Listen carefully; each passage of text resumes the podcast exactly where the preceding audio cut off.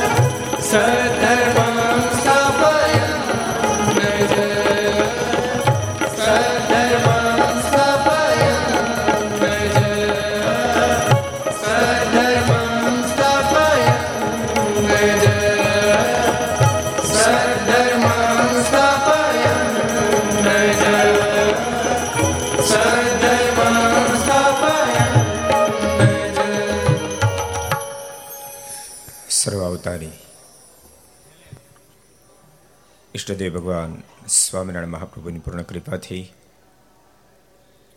પરમ પૂજ્ય મહારાજ તેમના પૂર્ણ રાજીપાથી, અક્ષરધામની મધ્યે ગોપીનાથજી મહારાજના ગોદમાં બેસી સમ્રાટ ગ્રંથરાજ શ્રીમદ સત્સંગજીની દિવ્ય ગાથા, ગઢપુર દેશની અંદર સાંખ્યોગી માતાઓ માટે મોભ સમાન કહી શકાય. એવા અક્ષર નિવાસી મણિફૈવા એમની સ્મૃતિમાં, ગુરુ સંસ્મૃતિ મહોત્સવ. એમના દ્વિતીય દિવસે પ્રથમ છત્રમાં સભા ઉપસ્થિત આપણા મંદિરના કોઠેર સ્વામી, પરમ પૂજ્ય લક્ષ્મીનારાયણ સ્વામી, સારંગપુર મંદિરના કોઠેર સ્વામી, પરમ પૂજ્ય વિષ્ણુ સ્વામી આપણા સભાપતિ પરમ પૂજન નિર્લેપ સ્વામી પૂજ્ય નારાયણ સ્વામી વગેરે સંતો, યજમાન શ્રીઓ અને સાંખ્યોગી માતાઓ પણ પધાર્યા છે, અન્ય ભક્તજનો. કર્તવ્ય ચેનલ વગેરેના માધ્યમથી ઘેરે બેસી આ મહોત્સવ માણતા તમામ ભક્તોને ખૂબ એથી જાતે કે જય સ્વામિનારાયણ, જય શ્રી કૃષ્ણ, જય શ્રી રામ, જય હિન્દ, જય ભારત. કેમ છો? મજામાં. બરાબર છે. સાચું. અને અહીંયા મજા ન હોય તો દુનિયા પછી ક્યાંય મજા ન આવે. હોસ્પિટલમાંથી જે દર્દીને રજા આપી દે, એ પછી ક્યાંય સાધો ન થાય. આ તો મોક્ષની હોસ્પિટલ છે. હજારો આત્મા ધરતી પર બેસીને મહારાજનું જ્ઞાન પ્રાપ્ત કરી ભગવાન શ્રીહરિમાં પ્રેમ કરી અને આ મૂર્તિના સહારે મારા સુધી પહોંચે એવું આ સ્થાન છે. ભક્તો ગોપીનાથજી મહારાજનું સાનિધ્ય. અને મહત્તા એક એક નાનકડી એક મહત્તા તમને કહું. બહુ વર્ષો પહેલા આજથી એટી ફાઈવ એટલે પાંત્રીસ, છત્રીસ વર્ષ પહેલા.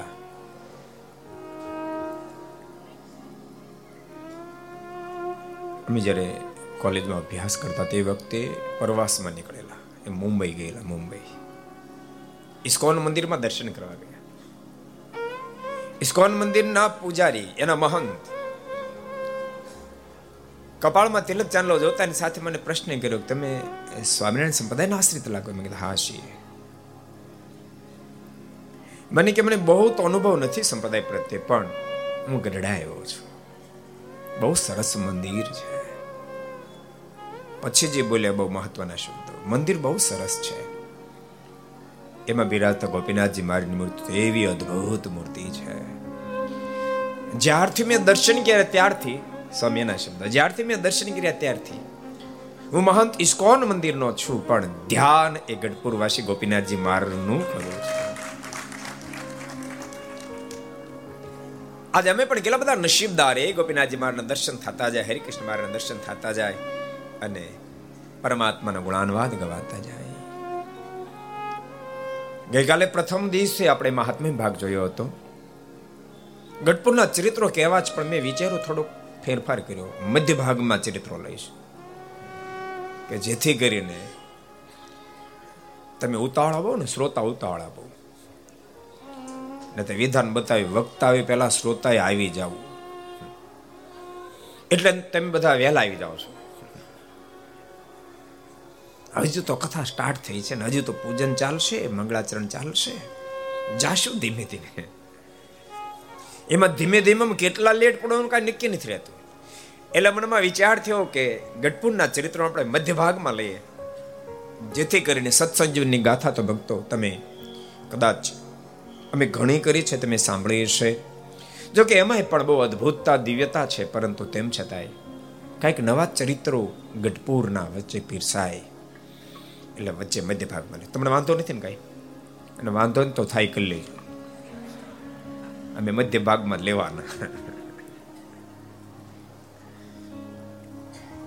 શતાનંદ સ્વામી અદ્ભુત ભક્તો શ્રીમદ સત્સંજન ગ્રંથ એનું આલેખન કર્યું છે.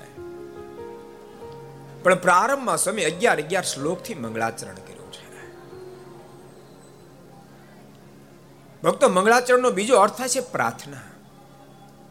પ્રભુને વારંવાર પ્રાર્થના કહે છે અને પ્રાર્થના એની કરાય જે કેપેબલ હોય, જે શક્તિશાળી હોય, જે સામર્થ્યવાન હોય. મંગળાચરણ એનું હોઈ શકે. શ્રવણમ મંગલમ યસ્ય કીર્તનમ યસ્ય મંગલમ સ્મરણમ મંગલમ યસ્ય શ્રી હરિ મંગલમ ક્રિયા. જે પરમાત્માના ચરિત્રો સાંભળવા મંગળમય છે. ગાવાય પણ મંગળમય છે. જેની સ્મૃતિ મંગળમય છે. જેની પ્રત્યેક લીલા મંગળમય છે. એનું મંગળાચરણ હોય. મંગલ ભવન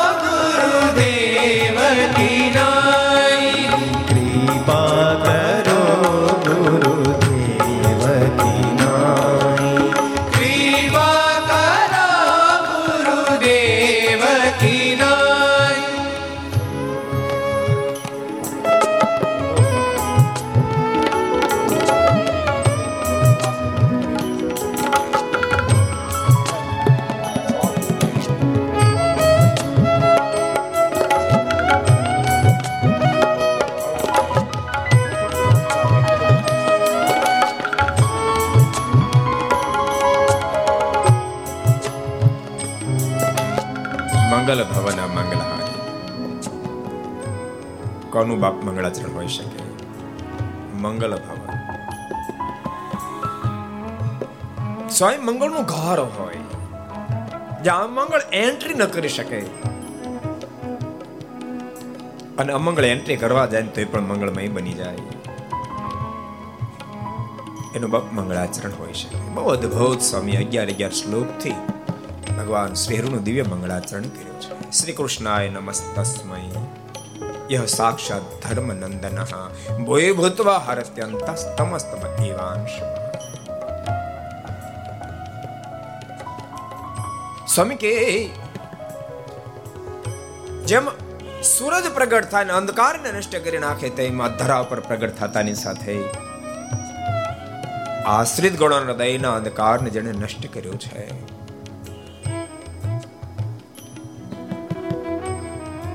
એવા હે સાક્ષાત કૃષ્ણ નામ અનાદિથી જેને પ્રાપ્ત કર્યું છે. એવા હે ધર્મનંદન હે ભક્તિબાન હે ભગવાન શ્રી હરિ.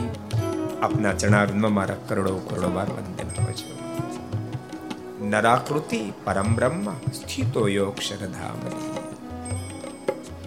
નરાકૃતિ પરમ બ્રહ્મ બહુ અદભુત સ્વયં મંગળા છે. નરાકૃતિ પરમ બ્રહ્મ મનુષ્યના જેવા જ બિલકુલ દેખાય છે. તેમ છતાં સ્વામી કે જોજો ભૂલ નહીં કરી જશે, જાતા એ મનુષ્ય નથી. નરાકૃતિ પરમ બ્રહ્મ. પાસે જેવા ફાટી જાય, દૂર જવાતું નથી. નરાકૃતિ પરમ બ્રહ્મ. મનુષ્યના જેવા દેખાય છે, પણ મનુષ્ય નથી. સ્વામી કે ભૂલ નહીં કરશો. ભલે મનુષ્યના જેવા દેખાય. નહીં તો ભક્તો જ્યારે જ્યારે ધરતી પર પરમાત્મા પધારે, બિલકુલ મનુષ્યના જેવી ચેષ્ટાઓ કરે. ત્યારે આપણને પણ પ્રભુની પ્રત્યે મનુષ્ય ભાવ આવી જાય ભગવાનના ધરતી પર આપણા જેવા અનંત આત્માને પોતાના જેવા કરવા આવે છે. માને આપણે દિવ્ય કરવા આવે છે તો ક્યારેક. પ્રભુ આપણને પોતાના જેવા કરવા માટે અદ્ભુત અદ્ભુત દિવ્ય લીલાઓ, માનુષિક લીલાઓ કરે.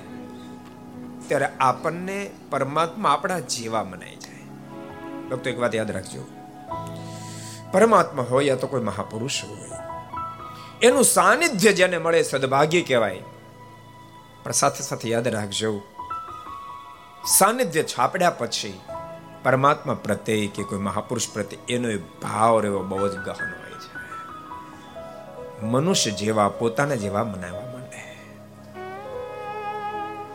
મહારાજ પણ આ ધરતી પર વિચરણ કરતા હતા. સાથે દરબારોનો બહુ લાભ પ્રાપ્ત થયો. પણ ધીમે ધીમે કરતા એને મહારાજ પોતા જેવા મનાવવા માંડ્યા. મહારાજે મનમાં વિચાર કર્યો, આ તો ગજબ થઈ. આ બધાને મારા જેવા કરવા માટે આવ્યો? એને બદલે આ બધા મને પોતા જેવો માનવા માંડ્યા. મારા મનમાં વિચાર થયો કે જરાક મારે દિવ્ય ચરિત્ર કરવું પડશે. મહારાજ, વિચરણ કરતા કરતા કાર્યાણી પધાર્યા. મહારાજ દરબારો બધાને કીધું, દરબારો, આપણે આ કુવામાં સ્નાન કરશું. માસ્ટર, કુવામાં સ્નાન કરશું. હા, મહારાજ નાહીએ દરબારોને મહારાજ બહુ નવડાવેલા એને પણ નાવાની ખૂબ જ આદત પડી. હા, મહારાજ નાહીએ મહારાજ કે, પણ ધૂપકા મારી નાવાનું છે. બરાબર યાદ રાખજો. માથે પાઘડા બાંધવાના છે. ધૂપકો મારો. બે વાહજાળ પાણી છે. તમારા પાઘડા પલળવા ન જોઈએ. ઈ શરતે નાવન ભલે મહારાજ, વાંધો નહીં, જબરા તરવૈયા હતા. વાંધો નહીં, મહારાજ. મહારાજ કે હાલો, પેલા કોણ આવશે આગળ? પેલા બાપુ, સોરા બાપુ જ હોય. મહારાજ પેલો હું, મારે ત્યાં હાલ, માર અને સોરા બાપુ ઉપરથી માર્યો ધુબકો ઘણા હાથને લાવ્યા પણ અઢાર મણ વજન બે બોળે હાથમાં ગયા તળિયા સુધી. પાકડું બાકડું બધું પલ્લી ગયું. બહાર નીકળ્યા. મહારાજ કે અહીંયા બેસ મારી બાજુ. બોલા મહારાજ, ભક્તો, કેવો પ્રેમ કર્યો હશે ને કેવો કેવો સમર્પણ ભાવે દરબારો કેળવ્યો હશે. નહીં તો દરબારના દીકરાને તું ન કહેવાય. એને બદલે ગામ ધણી સોરા બાપુને મહારાજ કે બોલાય બેસ અને સોરા બાપુને સંકલ્પ ન થાય આ પ્રેમ આ નામ સમર્પણ આ પહેચાન. યાદ રાખજો, જ્યાં સુધી જીવાત્માને પ્રભુની પહેચાન ન થાય, પ્રેમ ન થાય, ત્યાં સુધી એને બહુ અપેક્ષાઓ રહેશે એને બહુ સાચવવો પડશે, એને બહુ સંભાળવો પડશે. સંપૂર્ણ પ્રેમનું પ્રાગટ્ય થઈ જાય પહેચાન થઈ જાય, પછી નો એને સાચવવો પડે, નો એને સંભાળવો પડે, નો એનું રાખવું પડે. મારે ક્યાંય ભૂલવાય બે સૌરભ બાજુ બે હે મારે કે હવે કોણ ઊભું થશે? સોમલા ખાચર કે હું મારે કે જાઉં. સોમલા ખાચર ધુબકો એની જ દિશા થઈ. એનું પાગડું પલ્લેલ કાગડા જેવું થયું એ નીકળ્યા બહાર. સૌરભ કહે, મારી બાજુ બે એક કરતા બે પલ્લા એમ એક પછી એક એક પછી બધા ધૂપકા મારતા રહ્યા અને બધાના પાગડા પલળતા રહ્યા. પછી મહારાજ કે, અમે ધૂપકો મારીએ? બધા દરબારો કે, હા મહારાજ મારો મારો મારો મારો. કારણ કે બધા દરબારના પાઘડા પલ્યા એટલે મહારાજ હસતા હતા બહુ. એટલે દરબારો મનમાં થયું કે મહારાજ ધુબકો મારે મારની પાક પલ્લે એટલે આપણને હસવે મજા આવે. એટલે દરબારો બધા કે, મહારાજ, મારો ધુબકો મારો ધુબકો અને મહારાજ ઊભા થયા. આછડે ખેડ, ખેસ બાંધ્યો. અને મહારાજે કોમ ધુબકો માર્યો, ચારે બાજુ દરબાર બધાય આમ તુળાઈને ઊભા હતા શું થાય શું થાય? અને મારે ધુબકો માર્યો, પણ કેડ સુધી પાણી જઈને મારા સ્થિર ઊભા રહી અને મારના શરીરમાં તેજ તેજ તેજના પૂજો જ્યારે પથરાવ મીંડ્યા ત્યારે સોરા બાપુ સમલા ખાચર કીધું, ભણો તારો બાપ, આને શું થાય? આ તો સ્વયં ભગવાન છે. મનુષ્ય ભાવ ગાયબ. એટલે શતાનંદ સ્વામી એમ કહે છે, ખૂબ સાવધાન, નરાકૃતિ પરમ બ્રહ્મ ભલે મનુષ્યના જેવા દેખાય, પણ મનુષ્ય નથી. એ પરબ્રહ્મ છે. નરાકૃતિ પરમ બ્રહ્મ સ્થિતો યોગ શરધામની. અહીંયા અમારા નયન ગોચર થતા હોવા છતાંય પોતાના ધામમાં સ્વરાટ થકાજી બિરાજમાન છે અને ધામમાં બિરાજમાન હોવા છતાંય જે મારા નયન ગોચર થાય છે. હે ધર્મનંદન, હે ભક્તિબાલ, હે ભગવાન શ્રી હરિ, આપના ચરણાવિંદમાં મારા કરોડો કરોડો વાર વંદન હોય છે. સ્વામી કહે, જેનું મંગળાચરણ કરે પરમેશ્વર કેવા છે? નિર્ગુણ હોય, નિર્વિકારાશ્ચ સચ્ચિદાનંદ લક્ષણ નિર્ગુણ, જેને માયાનો કોઈ ગુણ સ્પર્શી ન શકે. નિર્ગુણ નિર્વિકારાશ્ચ ભક્તો એક પરમાત્મા સિવાય આખી સૃષ્ટિ વિકારથી ભરેલી છે. યાદ રાખજો માયાજન્ય કોઈ પણ વસ્તુ વિકારજન્ય માને ફેરફાર શક્ય છે. એક સરખી સ્થિતિ નો રહે. આ આ તમે બધા બેઠા છો. પરમ પૂજ્ય વયોવૃદ્ધ સમય પધારે છે, એક વાર જરૂર દાતાળથી વધાવી લઉં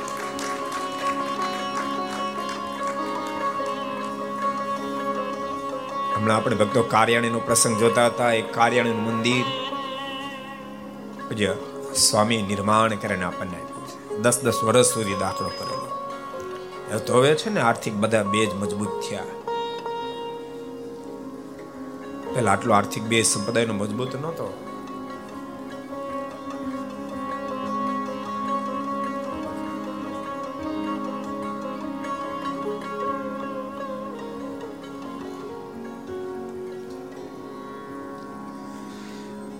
હરિમંદિર કરો હરિમંદિર.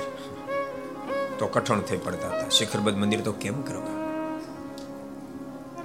પણ દાખલો કરી કરીને કર્યો.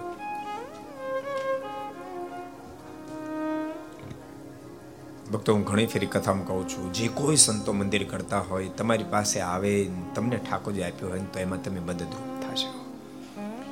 મંદિર, બોલતાની મંદિર ઉપાસના, ભક્તિનું કેન્દ્ર સ્થાન છે. એમ હું કહું છું એમ નહીં. ભગવાન સ્વામિનારાયણ ગઢપુરમાં જ મધ્યના સત્તાવીસમાં વચરામૃતમાં બોલ્યા છે, મેં ત્યાગ વૈરાગના પક્ષને મોડો પાડી મંદિરો નિર્માણ કરાવ્યા, જેથી કરીને ઉપાસનાને ભક્તિ રહેશે. એટલે ભગવાનના ભક્તો કોઈ સંતો મંદિર કરતા હોય તેમ મદદરૂપ થાય, જો ખાસ મારી ભલામણ છે. મારનો બહુ મોટો રાજીપો. આપણે એ વાત જોતા હતા કે પરમાત્માનું સ્વરૂપ નિર્વિકારાશ્ચ નિર્વિકારી છે. આખી દુનિયા વિકારથી ભરેલી છે. કારણ કે જ્યાં માયાજન્ય સર્જન હોય, ત્યાં વિકાર હોય. વિકૃતિ વિના ભક્તો આ સૃષ્ટિ હોઈ ન શકે.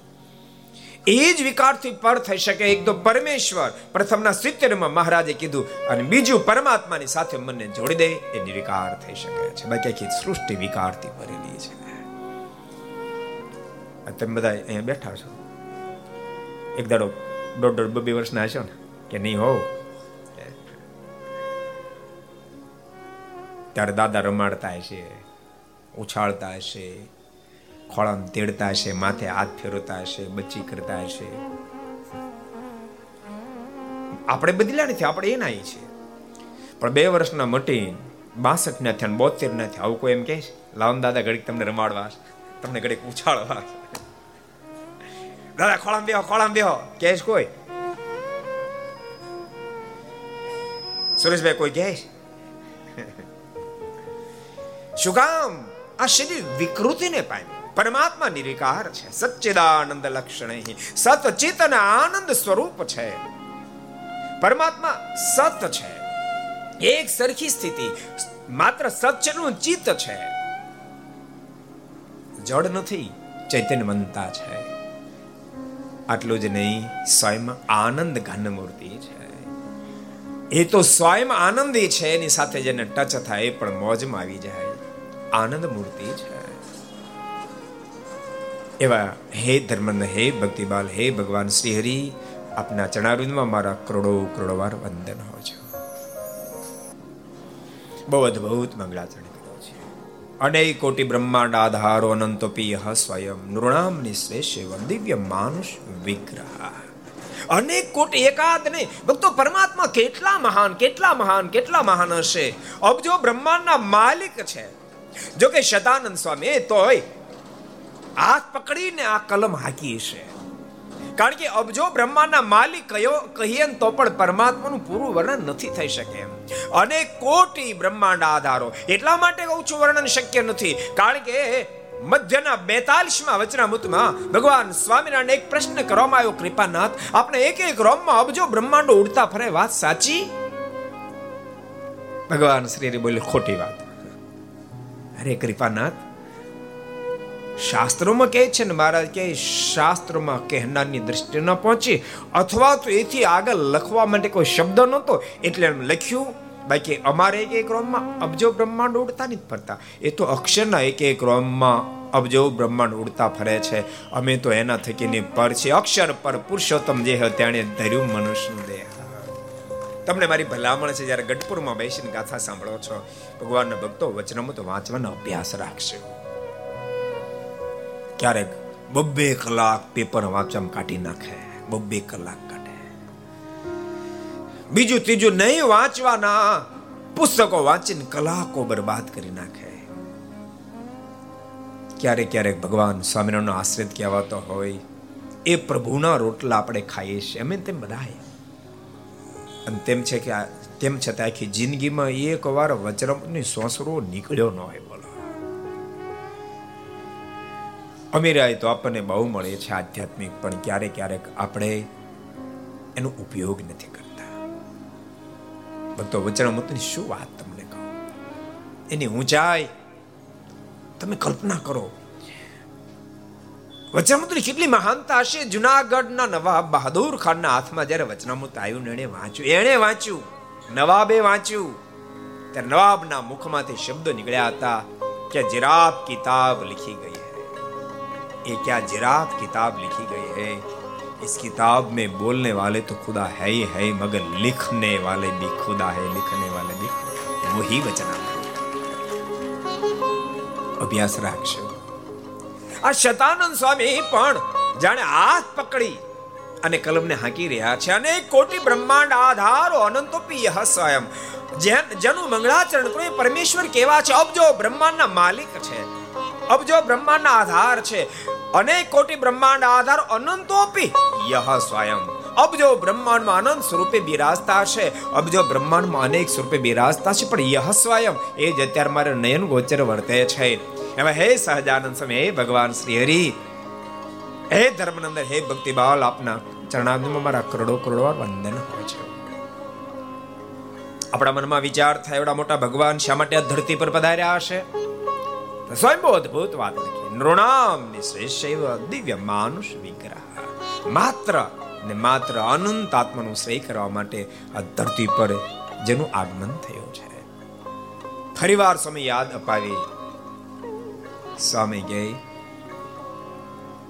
એ ભલે મનુષ્યના જેવા દેખાય દિવ્ય માનુષ વિગ્રહ ભલે મનુષ્યના જેવા દેખાય તેમ છતાંય ભૂલ ન થઈ જાય એ મનુષ્ય નથી એ દિવ્ય સ્વરૂપ છે નિત્ય અસંખ્ય દિવ્ય સદગુણ મંડિતૈ શૈતશ્ચ ભગેહિ ષડભિઃ સિદ્ધિ અણિમાદિભિઃ સ્વામી કે નિત્ય અસંખ્ય ગુણો જેના ચરાજને સેવે છે બોલતા નહીં મનુષ્ય ગુણથી શોભે મનુષ્ય ગુણની અપેક્ષા રાખે ગુણો પ્રભુની અપેક્ષા રાખે ગુણો માત્ર પ્રભુથી શોભે છે અષ્ટ સિદ્ધિ નવનિધિ નિત્ય જેના પાવલિયાને પૂજે છે. એવા હે ધર્મનંદ, હે ભક્તિબાલ, હે ભગવાન શ્રી હરિ આપના ચણાવીમાં મારા કરોડો કરોડ વાર વંદન હોય છે. આપ તો અનેક ઈશ્વરના ઈશ્વર છો, કારણના પણ કારણ છો. ભક્તો ભૂલશો નહીં આખી સૃષ્ટિ કાર્ય કારણથી જોડાયેલી છે. કારણ હોય તો જ કાર્ય હોઈ શકે. ક્યાંય તમે આંબો તમને ક્યાંય દેખાય ત્યાં ગોઠલું છે તો જ આંબો થયો લીમડો ક્યાંય દેખાય તો ત્યાં લીંબોળી નો ઠળિયો પીડ્યો છે તો જ લીમડો થયો હોય.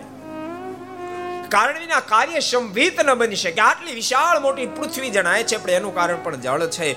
જળનું કારણ તેજ છે, તેજનું કારણ વાયુ છે, વાયુનું કારણ આકાશ છે. આકાશનું કારણ અહંકાર છે, અહંકારનું કારણ મા તત્વ છે. મા તત્વનું કારણ પ્રધાન પુરુષ છે, પ્રધાન પુરુષનું કારણ મૂળ પુરુષ છે. મૂળ પુરુષનું કારણ મૂળ અક્ષર છે અને અક્ષરનું કારણ પુરુષોત્તમ ભગવાન સ્વામી નારાયણ છે.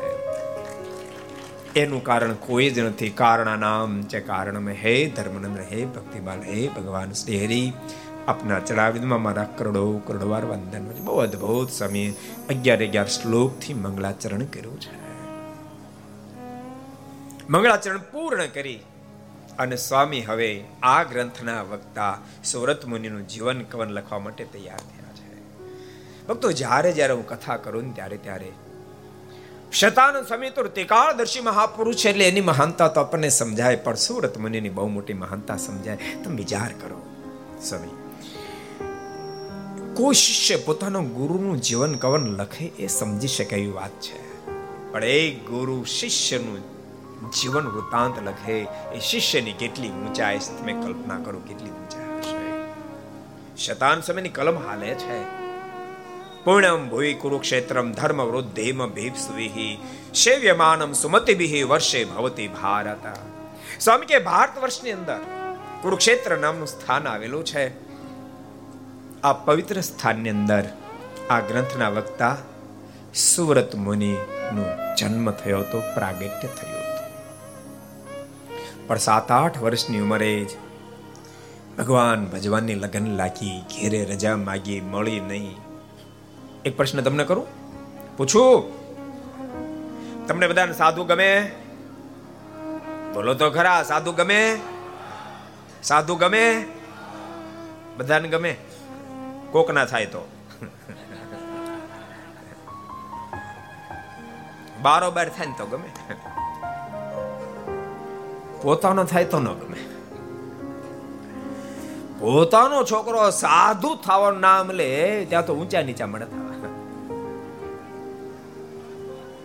મા હોય કે બાપ હોય, સહન ન કરે. નહીં તો સાચું કહું, આ તો વિચારધારા નથી. જરાક તમે વિચારી શકો તો તમને ખબર પડે. સંસારી ગ્રસ્થ જન્મ પોતાને કોખે ધારણ કરેવી તો લાખો કરોડો જનેતાઓ હશે, લાખો કરોડો જનેતાઓ હશે. પણ બાપ જેની કોખે કોઈ સાધુ પુરુષ જન્મ ધારણ કરીએ, જનેતાની કેટલી મહાનતા કેટલી મહાનતા હશે. આપણે કવિઓ અને મહાપુરુષોના મુખમાંથી શબ્દો નીકળ્યા છે. જન્મ જે સંતને આપે જનેતા, એ જ કહેવાય.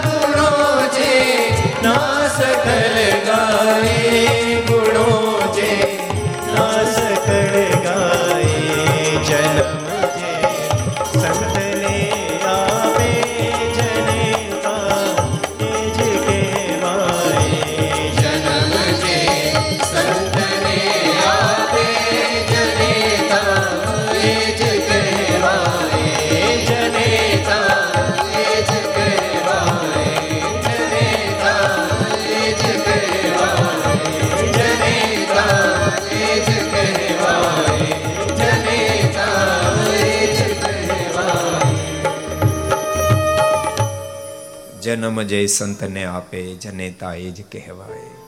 અગર શુરુ અગર દાતા આમ આમ આમ, શાસ્ત્રના શબ્દો, સંતોના શબ્દ બધે ભેગા થઈ જાય. જનની જણ તો ભક્ત જણને કા દાતા કા સૂર નહીં તો રેજે વાંદણી મત ગુમાવીશ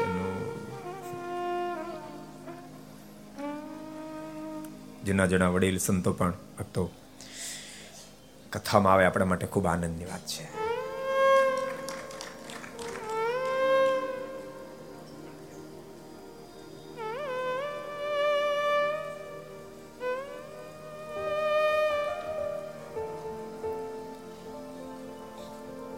અન ભૂલતા નહીં. આ ત્રણની જ નામના રહેવાની, કાં તો ભગવત ભક્ત હોય, કાં દાતારો હોય, ને કાં તો શરીર હોય.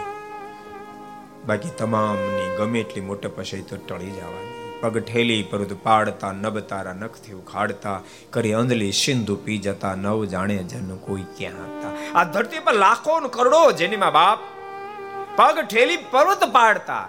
પગનું ઠેગું મારે પહાડોને ગોથેલું ખડાઈ દેનારા ધરતી પર આવ્યા વૈયા ગયા પાછા. હાથ સદર કરીને તારલાને વિરણી લઈ આખા સાગરને આચમન કરનારા પણ આવ્યા ને ગયા. એ દુનિયા યાદ નહીં રાખે. પણ જેણે હરિનું ભજન કર્યું છે પ્રભુમાં પ્રેમ કર્યો હશે. પ્રભુ રાજી થવા કાર્યો કર્યા હશે. મને દાતારી શરીરતા એને દુનિયા યાદ કરે. આજે આપણે મણી ફૈવા એની સ્મૃતિમાં મહોત્સવ માણી રહ્યા છે. શું કામ? એણે ભજન એવું કર્યું, ભક્તો એવું ભજન કર્યું. તમે વિચારો નેવું માં દીક્ષા લીધી અને વર્ષો સુધી હરિની આરાધના કરી એસી એસી વર્ષ સુધી એક સરખું ભજન જડ્યા કર્યું, એક સરખું ભજન. નતર માણાને છે ને એમાં ભરતી નોટ આવે ભરતી નોટ આવે. આ કથાઓ પારેણું થાય ને એવી ભરતી એવી ભરતી. આવે મંદિરો માણસો નો સમય બીજે દાડે ભક્તો આપણને ફોન કરે સ્વામી, મંદિર તો વધારવું પડશે. આપણે કેવું પડે? ધીરો ખાઈ. હમણાં ઓટ આવશે. નઠવાડી ઓટ આવી જ જાય. સતત ભક્તો ભરતી રહે. ભગવાન સ્વામિનારાયણે એની પ્રશંસા કાર્યાલયના ત્રીજામાં શુકાન સ્વામીને યાદ કરીને ભગવાન સ્વામિનારાયણ બોલ્યા, સાથે મુક્તાન સ્વામીને યાદ કર્યા. મારા કે શુકાનંદ સ્વામીનો રંગ સદૈવને માટે ચડતો ને ચડતો છે. જેવો મુક્તાન સમયનો રંગ છે. જ્યાર તેમને લોજમાં મળ્યા ત્યારથી એક સરખો રંગ. મણી ફૈવાનો એક સરખો રંગ. આખા, આખું જીવન રહ્યો. આખું જીવન રહ્યું. આખી જિંદગી મહારાજ એવું ભજન કર્યું. હજારો લોકો પાસે ભજન કરાયું. મને ખબર છે, અહીંયા સાંખ્યોગી માતાઓમાં બે આધાર સ્તંભ ગણાતા હતા. એક દિવાળી ફૈવા અને બીજા મણી ફૈવા બે આધાર સ્તંભ ગણાતા. માત્ર ગઢપુરના સાંખ્યોગી માતા ઉપર એનો ભાર કે સ્ત્રી ભક્તો માથે જ ભાર એમ નહીં. એ વડતાલમાં સાંખ્યોગી માતાઓ રહેતા હોય જુનાગઢમાં રહેતા હોય ધોલેરામાં રહેતા હોય, અમદાવાદમાં હોય કે ભુજમાં હોય, ત્યાં સુધી એમનો ભાર પડે. જીવનનો ભાર હતો, ભજનનો ભાર હતો. ભક્તો એમાંથી આપણને શીખવા મળે જીવનની અંદર ભજન કરાય. અને શરીરના સુખ દુઃખ સામે કોઈ જોયું જ નહીં. સવારથી સાંજ સુધી. મર્યાદા પ્રમાણે રાત્રે માત્ર એના આસને જાય, ઉતારે જાય, સવારથી સાંજ સુધી અહીંયા વાસુદેવ નારાયણ ઓરડા બેઠા બેઠા અખંડ ભજન કરે.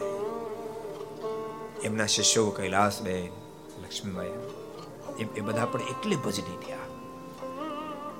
સો એ બધાને ખબર હશે, મને આમાં ક્યાંય મેં હમણાં નથી સાંભળ્યું, પણ વર્ષો પહેલા લવભાઈ નામ. પહેલા બેઠા લવભાઈ ને લવભાઈ કૈલાસબેનના ભાઈ છે ને અને ઓળખું છું. બહુ વર્ષોથી ઓળખું. હમણાં ભેગા નથી થયા વર્ષોથી. ઓળખું છું. પેલા પાતળા બહુ હતા. હમણાં જરાક મજબૂત થઈ ગયા.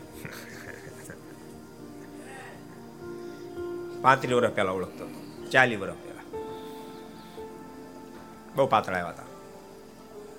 કૈલાસબેનને પણ કંઈક એ વખતે લગભગ ઓગણએંસી અઠ્યોતેર ઓગણીસીમાં ગળાનો કંઈક પ્રોબ્લેમ થયો હતો.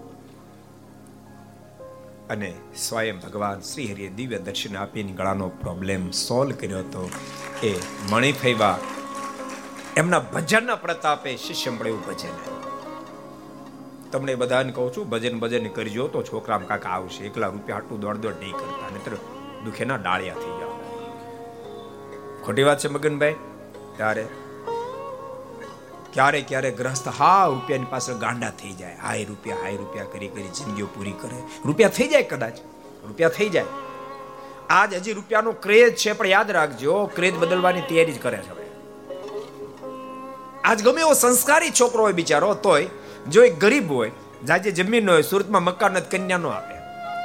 સંસ્કારી છોકરો કુવારો રે પણ હવે ક્રેઝ બદલવાનો. માત્ર દસ પંદર વર્ષમાં એવી પોઝિશન આવવાની, અબજોપતિનો છોકરો છે અબજોપતિ, કરોડોપતિની વાત નથી કરતો, અબજોપતિની અબજોપતિનો છોકરો હશે, પણ એમાં સંસ્કાર નહીં હોય તો વાંઢો મરી જવાનો છે.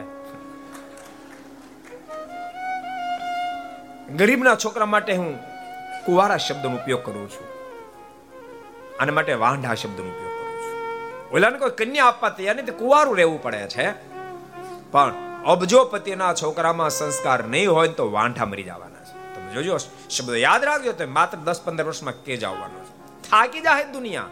કુલક્ષણોથી થાકી જાહે. અને બાપ કુલક્ષણ તો થકવાડી દે થકવાડી દે, બલબલાન થકવાડી દે.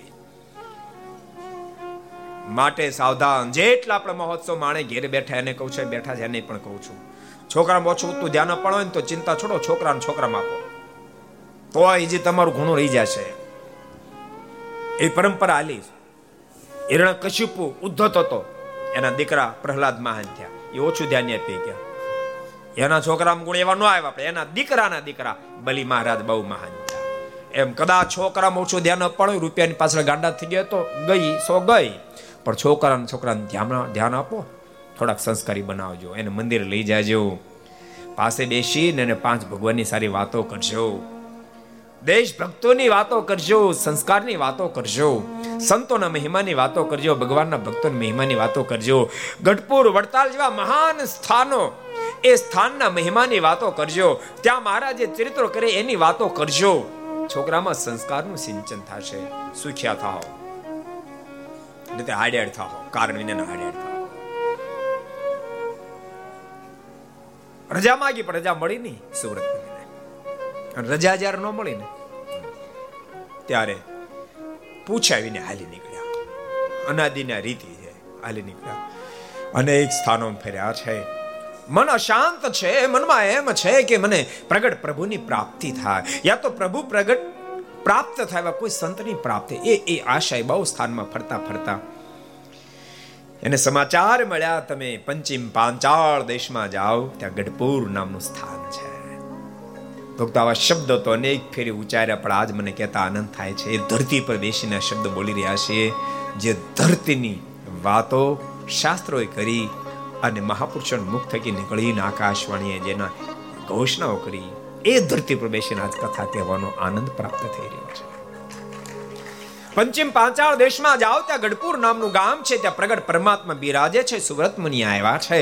ભગવાન શ્રી હરિ દાદાના દરબારમાં લીલુડા લીમ તરુ નીચે બિરાજમાન છે. બારના દર્શન કે અંતરમાં ટાટા છેવડા છૂટ્યા હૃદય હા પાડી દીધી.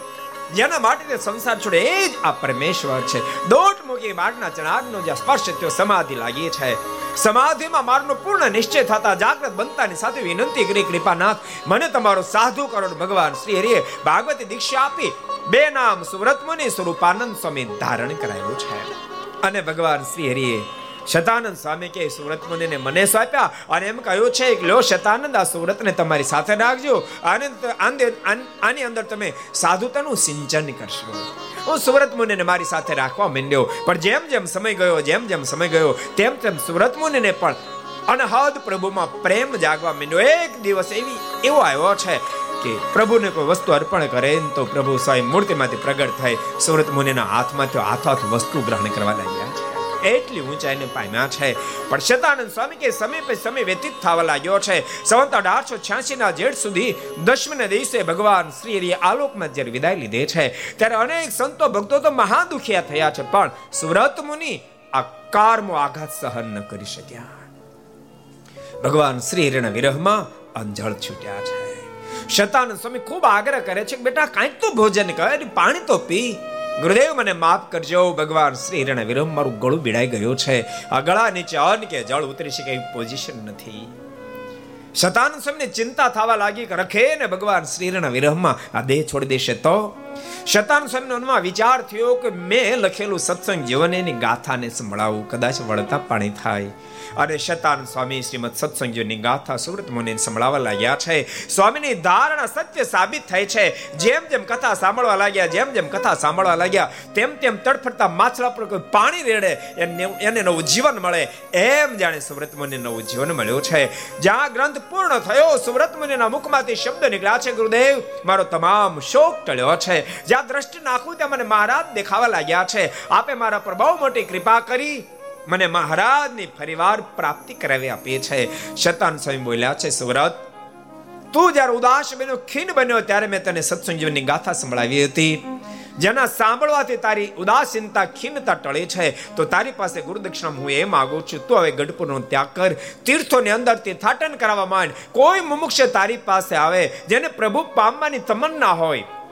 એવા મુમુક્ષને આ ભગવાનના ચરિત્ર સંભળાવી પ્રભુની પ્રતિતિ કરાવજે. હું માનીશ તે મને ગુરુ દીક્ષણ બધું જ આપ્યું છે. ગુરુ આજ્ઞા થાતાની સાથે સુરત મને ગઢપુરનો ત્યાગ કર્યો છે. અનેક સ્થાનોમાં વિચરણ કરતા કરતા કરતા શેખ જગન્નાથપુરી પહોંચ્યા છે. જગન્નાથ ભગવાન નિત્ય પાંચ વાર દર્શન કરે. ચક્ર તીર્થમાં બેસીને પ્રભુનું ધ્યાન કરે. કોઈ મુમુક્ષ આવે ને તો એને ભગવાનની બે વાતો કરે. એમ કરતા સમય પે સમય વ્યતીત થવા લાગ્યો શતાન સ્વામી કે, એ જ અર્ચામાં બરાબર. ગુજરાત પ્રાંતના ભાડેરપુરના રાજા પ્રતાપસિંહ એના મનમાં થયું, ક્યાં સુધી આ સંસારમાં મચમચ કરીશ? પ્રભુ પામવાની તમન્ના જાગી છે.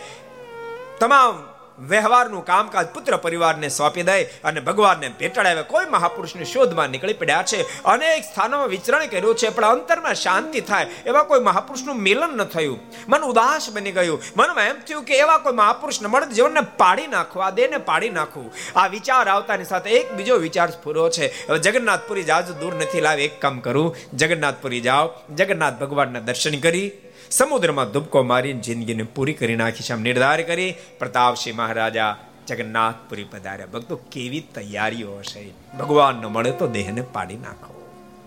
આવા તો બહુ ઇતિહાસો. પાણીના પૂજા ડોડિયા ભગવાન ન મળે તો દેહને પાડી નાખો. સમુદ્રમાં ચંપલાયું. માવા ભગત, પ્રગટ પરમાત્મા ન મળે, દેહ પાડી નાખવું ગિરનારના ઉપર ટૂંકથી પડવા ગયા, આકાશવાણીથી મરીશ નહીં. પાછો ઘેરે જાત ને ભગવાન પ્રગટ મળશે. પૂજા ડોડિયાએ સમુદ્રમાં ધૂપકો માર્યો. સમુદ્ર વેળે બહાર કાઢી નાખ્યા કીધું, મરીશ નહીં, તો પાછો ઘેરે જાત ને પ્રગટ ભગવાન મળશે. અને બધાને ભગવાન સ્વામિનારાયણ મળ્યા. જે પ્રભુ ભક્તો આપણને મળ્યા છે. આપણે ભાગશાળી થઈ ગયા છીએ. એ કેફમાં રહેજો, આનંદમાં રહેજો. નિત્ય મંદિરે જાજો પૂજા પાઠ કરજો. માનસી પૂજા વગેરે કરજો. સત્શાસ્ત્ર વાંચન કરજો. સંતોના જોગમાં રહેજો. ગ્રસ્ત ભક્ત છો તો ભક્તો ઠાકોરજીનો ધર્માદો કાઢજો, દશો દિવસો ભાગ કાઢશો.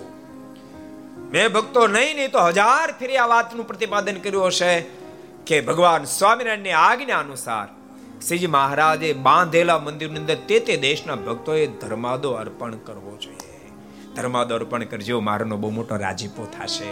અને ભક્તો એટલા માટે અમે કહી શકીએ, એક પણ સિંગલવાર સિંગલવાર કોઈ એમ ન કે કે દસમો વિશ્વ ભાગ સરદારમાં સ્વામી સ્વીકાર સિંગલવાર નો કહી શકે સ્વામી. સિંગલવાર નો કહી શકે એટલે મેં તમને કહી શકીએ છીએ કે દસમો વિશ્વ ભાગ કાઢજો અને ભક્તો મૂળ મંદિરમાં જમા કરાવજો. મારનો રાજીપો થશે. અમુક અમુક તો હજાર પ્રકારના સંકલ્પ કરે. એનું આમ થાય તેમ થાય. યાદ રાખજો, તમારા પાર્ટનરનો ભાગ તમે પાર્ટનરને આપ્યા પછી તમારી જિમ્મેદારી નથી આવતી. એ કેમ વપરાણાય? એ કેમ વાપરે છે? એમ દશમ ભાગના તો ભગવાન પાર્ટનર છે. દસમા ભાગ એટલે તમારા સો રૂપિયાના માંથી દસ રૂપિયાનો ભાગ ભગવાનનો છે. એને આપી દેવાનો છે. એના માટે તમારે કાંઈ વિચારણા કરવાની થતી નથી. એ તમને ભલામણ કરું. અને બોલતા નહીં. મૂળ મંદિરમાં જ અપાય. એના સિવાય કોઈ નહીં. નહીં કોઈ નહીં. એવમ કોઈ સંતો અધિકારી નથી. એના માટે આચાર્ય શ્રી પણ અધિકારી નથી. ભૂલતા નહીં. મારના સમકાલીન સમયમાં વહીવટી ક્ષેત્રે ટાઈપનું હતું તો એક આદેશ હતો કે આચાર્ય શ્રીએ આજ્ઞાપત્ર લખી આપે, દેશાંતરમાં સંતો વિચરણ કરે અને ધર્માદો લાવીને મંદિરમાં જમા કરાવે. કારણ કે આચાર્ય શ્રીની આવક અને દેવની આવક અલગ છે. નામ અને ધર્માદો બે વસ્તુનું સંબોધન થાય છે. નામની રકમ આચાર્યશ્રીને પ્રાપ્ત થતી અને ધર્માદની રકમ દેવના કોઠારમાં જમા થતી. તે દિવસ હોય તો ભલે ને આ દિવસ હોય તો ભલે. માટે ભગવાનના ભક્તોનું બરાબર અનુસંધાન ટાંકશો બહુ મોટી વાત છે ભક્તો. મોક્ષના પથે આપણે ચાલવું છે માટે રસ્તાને બરાબર પકડશો. તમે કલ્પના કરો કેવા પ્રભુના ભક્તો હશે? પ્રભુ ન મળે તો દેહ પાડી નાખો. પ્રતાપસિંહ મહારાજા જગન્નાથપુરી આવ્યા છે. જગન્નાથ ભગવાનના દર્શન કર્યા છે. શરીરને પાડી નાખવા હેતુથી સમુદ્રના તટ ઉપર ગયા. અમે જગન્નાથપુરી કેટલા ગયા હું સાથ કરો તો? કેટલા ગયા ઘણા જઈ આવ્યા છે. તેમ છતાં બહુમતી તમારી નથી, લઘુમતી તમારી છે. હજુ ઘણા નથી ગયા. ભગવાનના ભક્તો જાજો. ચાર ધામમાં એલું ધામ છે અને ઠાકોરજીની કૃપાથી હવે તો આપણું મંદિર પણ ભક્તો બહુ સુંદર રીતે ત્યાં વ્યવસ્થા બધી ઊભી થઈ ગઈ છે. રહેવા, જમવાની બધી જ વ્યવસ્થા છે. કોઈ સંતો કથા કરવા જાય તો પણ હજારથી બારસો ભક્તો બેસી શકે એવો એસી હોલ છે. એકી સાથે હજાર ભક્તો, પાંચસો, સાતસો હજાર ભક્તો ભોજન કરી શકે એવો એસી આખો ભોજનાલય છે. બધા ઉતારા જેટલા બધા એસીની લોબીઓ એસી છે. એટલે ભગવાનના ભક્તો અવશ્ય મેં ત્યાં લાભ લેવા જજો. તમે જ્યારે જાઓ ને ત્યારે જો, ઉતાર બધું મોંઘું બહુ છે. પણ આપણે કોઈ ફી રાખીને ઉતારાની ફી નથી ભોજનની ફી નથી. બધું ફ્રી ઓફ છે ને તમને યોગ્ય લાગે ને છેલ્લે પોચ ફડાવી ફડાવજો. જેમ આપણે મંદિર ત્યાં ચાલે, એમ જ ત્યાં ચાલે છે. માટે ભગવાનના ભક્તો દર્શન કરવા જાજો. અને તમે અજાણ્યા હો ને, જવાના હો ને, તો અગાઉથી તમે ફોન કરી દેશો, તો સ્ટેશને આવીને તમને ગાડીઓ પણ તેડી જશે. એટલી વ્યવસ્થા કરી. માટે જાજો દર્શન. કથા પણ બહુ બહુ જ કથાઓ, સતત કથાઓ ચાલુ હોય. કોઈ સંતોને કરાય ને તો અગાઉથી લિસ્ટ છ મહિના અગાઉ કરવું પડે. તો નંબર લાગે. હમણાં દોઢ વર્ષથી ફ્રી હતા પણ કોઈ ગયા નહીં. દોઢ મહિને હાવ ખાલી હતું બોલો. પણ કોઈ કથા કરવાય ન ગયું કોઈ દર્શન કરવાય ન ગયું બોલો. જગન્નાથપુરીને આંગણે પ્રતાપસિંહ મહારાજા આવ્યા છે. દેહને પાડી નાખવાને હેતુથી જ્યાં ચક્ર તીર્થમાં ગયા, સુવ્રત મુનિને ધ્યાનસ્થ અવસ્થામાં જોયા છે. હૃદય પુકારી પુકારીને કહેવા લાગ્યું, પ્રતાપસિંહ પ્રતાપસિંહ. જેને માટે તે સંસાર છોડે. એ જ આ મહાપુરુષ. હવે તારું જીવન એને કુરબાન કરે એ દૌટમાં કે છે ચણાર્દમાં મસ્તક ઝુકાયો હે ગુરુદેવ, તમ પ્રપન્નો અસ્મી હું તમારે શરણે આવ્યો છું. મારા પર કૃપા કરો. સુરત મુનિ આંખ ખોલી છે. પ્રતાપસિંહ બે હાથ જોડ્યા છે, ગુરુદેવ, મારા પર કૃપા કરો. મને પ્રગટ ભગવાનના દર્શનની ખૂબ ઈચ્છા છે. મારી ઈચ્છા પૂર્ણ કરો. સુરત મુનિ સામે સામે જોઈ રહ્યા છે. આવ્યો કોઈ વિરલ પુરુષ. આવતા તો ઘણા બધા હતા. પણ આ દુનિયાવી પદાર્થની માંગણે લઈને આવતા હતા. આજ પરમાત્માની પ્રાપ્તિની માંગણે લઈને આવ્યા છે. સામે સામે જોઈ રહ્યા છે. અને સુરત મુનિના મુખમાંથી શબ્દ નીકળ્યા છે. પ્રતાપસિંહ તારો પ્રશ્ન તો બહુ અદ્ભુત છે.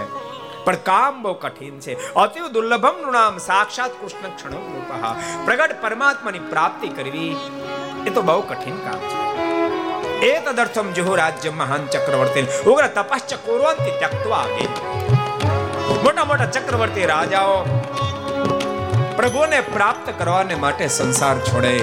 વર્ષો સુધી સાધનાઓ કરે. માથે રાફડા થઈ જાય તો પણ પ્રગટ પ્રભુનું મિલન નથી થતું. પ્રતાપસિંહ જન્મ જન્મ મુનિ જતન કરાઈ. અંત સમય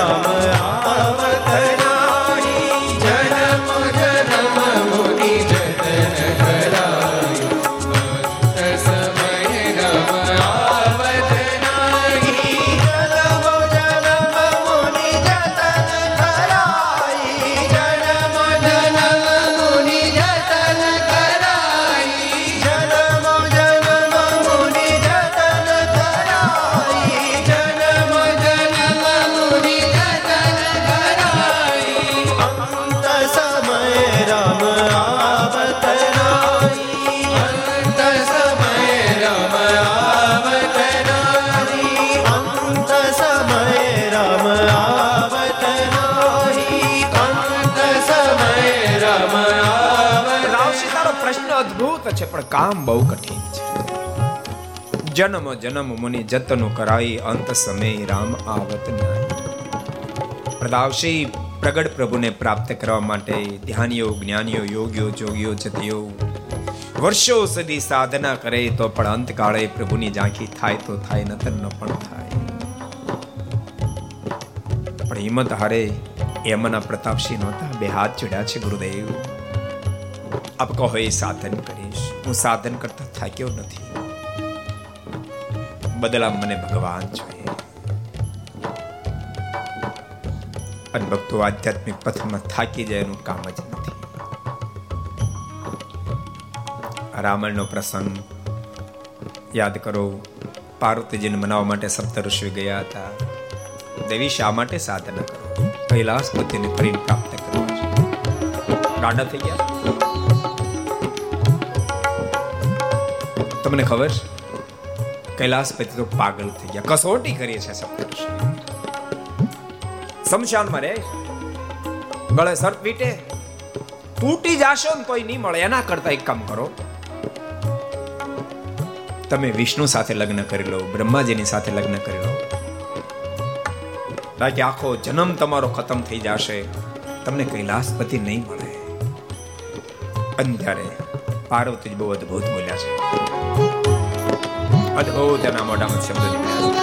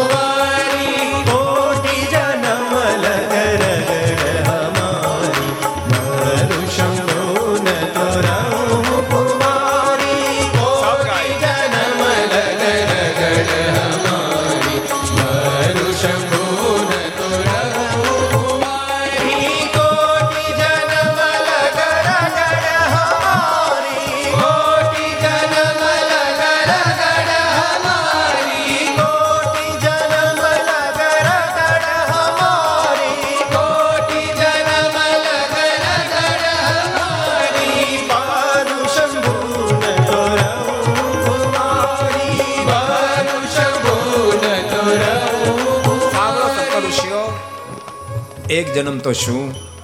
કરોડો કરોડો જન્મ લઈશ, પણ વરીશ તો કૈલાસપતિને જ વરીશ. આખી જિંદગી સાધના કરતી રહીશ. કૈલાસપતિ પ્રાપ્ત નહીં થાય દેહ પાડી નાખીશ. ફરી વાર જન્મ ધારણ કરીશ, ફરી વાર સાધના કરીશ. નહીં પ્રાપ્તિ થાય તો ફરી દેહ પાડી નાખીશ. પણ જ્યાં સુધી કૈલાસપતિની પ્રાપ્તિ નહીં થાય, ત્યાં સુધી મારી સાધના અટકશે નહીં. આટલા શબ્દ સાંભળતાની સાથે સપ્ત ઋષિઓના મુખમાંથી શબ્દો નીકળી પડ્યા. સાવાજ સાવાજ સાવાજ જા બેટા, પાર્વતી, અમારા તને આશીર્વાદ છે. વહેલા વહેલા તને કૈલાસપતિ મળશે. બોલતાને આજકાલ લોકોને કરવું કાંઈ નથી. માત્ર આશીર્વાદથી બધું પ્રાપ્ત કરી લેવું કરવું કાંઈ નથી. સ્વામી, આશીર્વાદ આપો, સ્વામી, આશીર્વાદ આપો. બોલતા નહીં ભક્તો આ વાત હૃદયમાં લખી રાખજો. આશીર્વાદ આપનારને તો સાધનો કરવા પડે, પણ આશીર્વાદ લેનારને પણ સાધન કરવો પડે. આશીર્વાદ આપનારને તો કરવા જ પડે, પણ લેનારને પણ સાધના કરવી પડે બાપ. આશીર્વાદ પ્રાપ્ત થાય, પાત્રતા કેળવવા માટે સાધન કરવા નહીં ખાવાનો મેળ નહીં પીવાનો મેળ ઠીક પડે ખાઈ લેવું, ઠીક પડે પી લેવું. નહીં મંદિરે જવું નહીં પૂજા પાઠ કરવી. બેફામ અપશબ્દ બોલવા. કદી કોઈનું સારું વિચારવું પણ નહીં અને આશીર્વાદ પ્રાપ્ત કરવા. શક્ય નહીં બને. ભક્તો, આશીર્વાદ એ માગવાની ચીજ જ નથી. આ તમે હૃદયમાં લખી લેજો. ચીજ જ નથી. બાપ, આશીર્વાદ એ તો અંતરની ઉર્મી અંતરની ઉર્મી છે માગવા ન પડે. જીવન જ્યારે એવું દિવ્ય બની જાય ત્યારે ઓટોમેટિક આશીર્વાદ પ્રાપ્ત થઈ જાય. ઓટોમેટિક થઈ જાય. પ્રતાપસિંહ મહારાજાના મોઢામાં શબ્દ નીકળ્યા, ગુરુદેવ, સાધન કરતા થાક્યો નથી. આપ કહો, એ સાધન કરીશ. બદલામ ભગવાન મળવા જોઈએ. સુરત મુનિએ કહ્યું છે, પ્રતાપસિંહ, તો નવધા ભક્તિ કર. પ્રતાપસિંહ મહારાજે નવધા ભક્તિનો પ્રારંભ કર્યો, અંતઃકરણ નિર્મળ થયું. મનમાં હૃદયમાં સંકલ્પ થવા મળ્યો. હો જે મહામુનિ એમ કહે છે કે પ્રગટ પ્રભુના દર્શન દુર્લભ છે, લાગે છે, એને જ પ્રગટ પ્રભુ મળ્યા. એક દાડો પ્રતાપસિંહ મહારાજાએ સુવ્રત મુનિ આગળ હાથ જોડીને પ્રશ્ન કર્યો, ગુરુદેવ, મારું હૃદય એમ કહે છે, આપ એમ કહો છો, પ્રગટ પ્રભુ મેળવવા ગહન છે, પણ દિલ એમ કહે છે કે આપને જ પ્રગટ ભગવાન મળ્યા હોય. સાચું કહો, આપને પ્રગટ ભગવાન મળ્યા છે. મંદ મંદ હાસ્ય કરતા સુરત મુનિના મુખમાંથી શબ્દો નીકળ્યા છે પ્રતાપસિંહ પ્રતાપસિંહ તો થોડો મોડો પડ્યો. મને તો પ્રગટ ભગવાન મળ્યા છે, તું થોડો જો વહેલો આવ્યો તો તને પણ પ્રગટ પરમાત્માનો ભેટો કરાવી દે. દુર્લભ પરમાત્મા સુલભ બન્યા, ધરા પર વિચરણ કરતા હતા પ્રતાપસિંહ એ પ્રભુ મળ્યા છે આટલું જ નહીં. આંખે હજારો ફેરી પ્રભુના દર્શન કર્યા છે આ કાને હજારો ફેરી પ્રભુના શબ્દોને સાંભળ્યા છે. હાથે કરીને પ્રભુના મુખમાં કોળિયા મૂક્યા છે? અને પ્રભુનો પ્રસાદ આ મુખમાં પ્રાપ્ત થયો છે. પ્રતાપસિંહ મળ્યા છે આટલું જ નહીં. આજે પણ ઘણી ફેરી પૂજામાંથી પ્રગટ થઈ. એ પ્રભુ મને પ્રગટ દર્શન આપ્યા છે. આટલા શબ્દો સાંભળતાની સાથે પ્રતાપસિંહ પાગલ નાચને લગે કહને લગે અહો ભાગ્યમ મમ બ્રહ્મણ અદ્યમે સફલમ જનુ યત તત સમાગમમ પ્રાપ્તમ સુરાણમ અપી દુર્લભ હે ગુરુદેવ બડ ભાગ્ય નસીબદાર બની ગયો અહો ભાગ્યમ મમ બ્રહ્મણ બડ ભાગ્ય બની ગયો ધન્ય ભાગ્ય બની ગયો દેવતાને દુર્લભ એવો સાક્ષાત આપનો સમાગમ મને પ્રાપ્ત થયો ગુરુદેવ હવે મારે દર્શનની ઉતાવળ નથી આપ કૃપા કરી મારા પર રહેમ કરો. એ પરમાત્મા ધરા પર જ્યારે વિચરણ કરતા ત્યારે લીલા કેવી કરતા હતા? એ સંતો ભક્તોને કેવું કેવું સુખ આપતા હતા? એ કથા મારે સાંભળવી છે. માટે કૃપા કરીને ગાથા મને સંભળાવો. સુરત મુનિ બોલ્યા છે પ્રતાપસિંહ એ ભગવાન શ્રી ધરા પર વિચરણ કરતા ત્યારે કેવી કેવી લીલા કરતા હતા? મેં જે અનુભવી તે લીલા તો તને કહું પણ સાંભળ. મારા ગુરુદેવ શતાનંદ સ્વામીએ ભગવાન શ્રીના પ્રાગટ્યથી એ ધામમાં સીધાવ્યા ત્યાં સુધીના ચરિત્રથી સભર શ્રીમદ સત્સંગ નામનો દિવ્ય ગ્રંથ એનું આલેખન કર્યું છે. મને સંભળાયો છે. એ દિવ્ય કથા હું તને સંભળાવું. પણ શતાનંદ સ્વામી નામ સાંભળતાની સાથે વળી પ્રતાપશે પ્રશ્ન ઉઠાવ્યો, ગુરુદેવ, હવે મને કથા સાંભળવાની પણ ઉતાવળ નથી. મારા પર કૃપા કરો. કો સો શતાનંદ મુનિ, કવ કશ્ય વાસુત. કથમ ચાપણી યદ વિષ્ણુ પેદમ વ્યારચા યત સચા. આપ મને એક વાર શતાનંદ સ્વામી કોણ છે? ક કશ્ય વાસુત. એ કઈ જ્ઞાતિમાં પ્રગટ્યા તે કોના પુત્ર હતા? અને આટલી મોટી સ્થિતિને કેવી રીતે પ્રાપ્ત કરી શક્યા કે ભગવાનના દિવ્ય ચરિત્રનું આલેખન કર્યું? એ તમામ ગાથા મારે સાંભળવી છે. આપ કૃપા કરી મને ગુરુ શતાન સ્વામીનું જીવન કવન કહો. સુરત મને બોલ્યા પ્રતાપસિંહ મને પણ ખૂબ આનંદ થશે. તારા માધ્યમથી મારા ગુરુદેવનું જીવન કવન કહેવાનું મને લાભ પ્રાપ્ત થશે. સાંભળ પ્રતાપસિંહ પૂરો હિન્દુસ્તાનની અંદર જનકપુરી નામનું એક પવિત્ર સ્થાન આવેલું છે, જે સ્થાનમાં ત્રેતા યુગમાં જગતજનની જાનકીનું પ્રાગટ્ય થયું. વિષ્ણુશા નામના બ્રાહ્મણને ત્યાં પૂરન નારી સુભગ શુચિ સંતા કર્મશીલ જ્ઞાન હિ ગુણવંતા પૂરન નારી સુભગ શુચિ સંતા કર્મશીલ જ્ઞાન હિ ગુણવંતા પૂરન નારી સુભગ શુચિ સંતા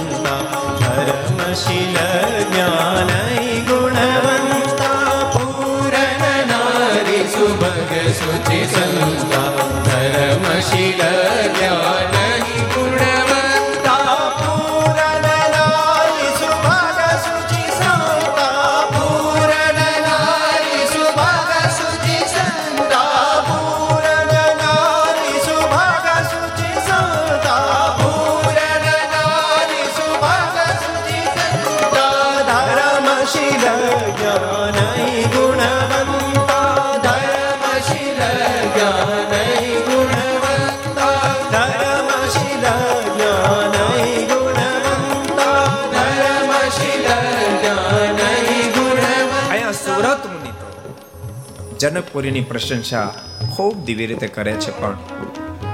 તુલસીદાસજી સ્વયં પણ જનકપુરીની પ્રશંસા કરે. તુલસીદાસજી કે ત્રણ નગરી અખંડ મારી દ્રષ્ટિ ગોચર રહી છે. એક અયોધ્યા, બીજી લંકા, અને ત્રીજી જનકપુરી. લંકા તો ભયંકર લંકા છે. બહારથી તો જોવામાં મોટા મોટા મહેલો મંદિર જેવા ભાસે છે, પણ અંદર એન્ટ્રી કરો માત્ર વિષય ભોગ છે. પણ ખારા સમુદ્ર મધ્યે વીક્ષણ એક મીઠી વીરડી સમાન છે. અયોધ્યા તો બહુ દિવ્ય બહુ દિવ્ય છે. પણ દિવ્ય હોવા છતાંય પણ સોનાની થાળીમાં રોડન મેઘ જેવી એક મંથરા ત્યારે છે. પણ જનકપુરી તો પૂરન નારી સુભગ સુચિ સંગા તુલસીદાસજીને ત્યાં કોઈ ગ્રહસ્થી દેખાયું જ નહીં એ નારી હોય તો ભલે નર હોય તો બધા મહાન સંત સ્વરૂપે દેખાયા છે ધર્મવાન શીલવાન જ્ઞાનવાન આવી પવિત્ર નગરીની અંદર વિષ્ણુશા નામના બ્રાહ્મણને ઘેરે ગુરુ શતાનંદ સ્વામીનો જન્મ થયો પણ સાત આઠ વર્ષની ઉંમર થઈ એકવાર શ્રીમદ ભાગવત હાથમાં આવ્યું વાંચતા વાંચતા વાત પકડાઈ ગઈ. આ દેહ કરીને ભગવાન ભજાય બાકી કાંઈ ન કરાય. બીજું કાંઈ ન કરાય. સાંભળો છો?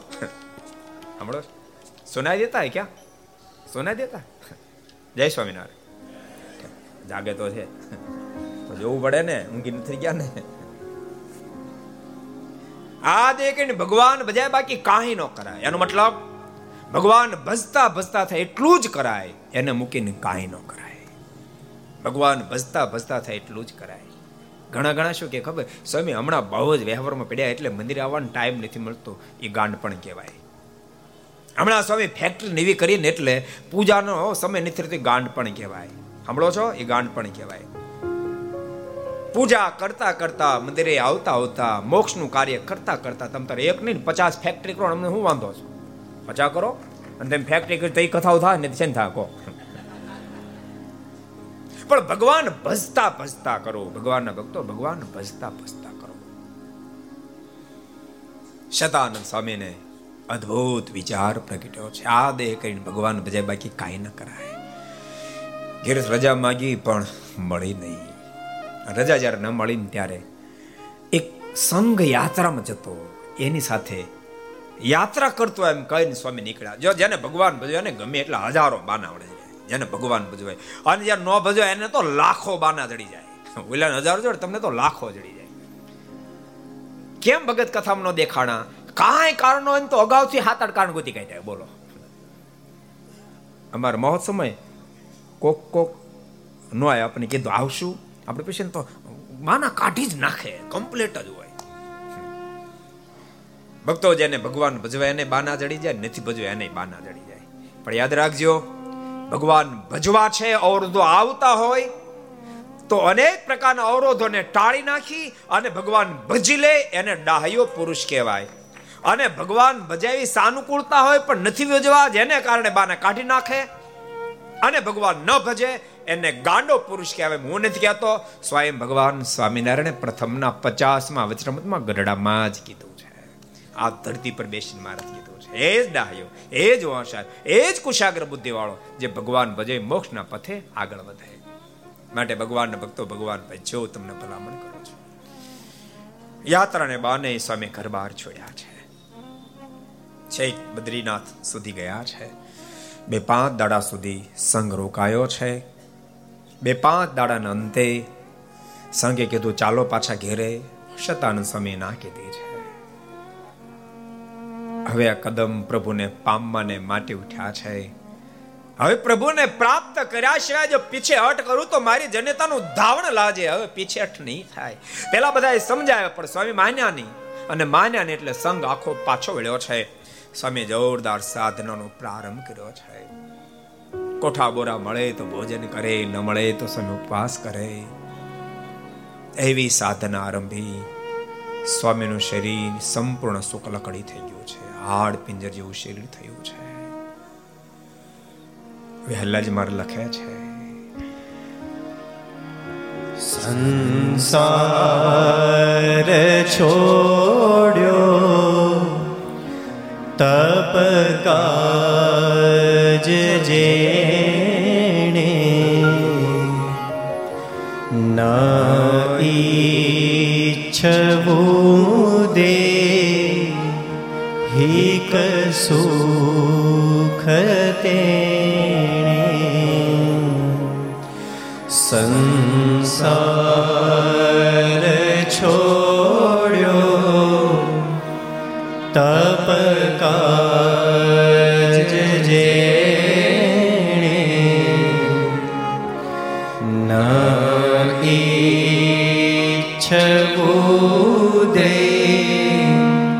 હિક સુખ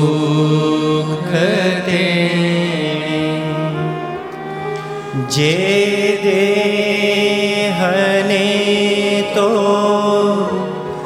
તૃણ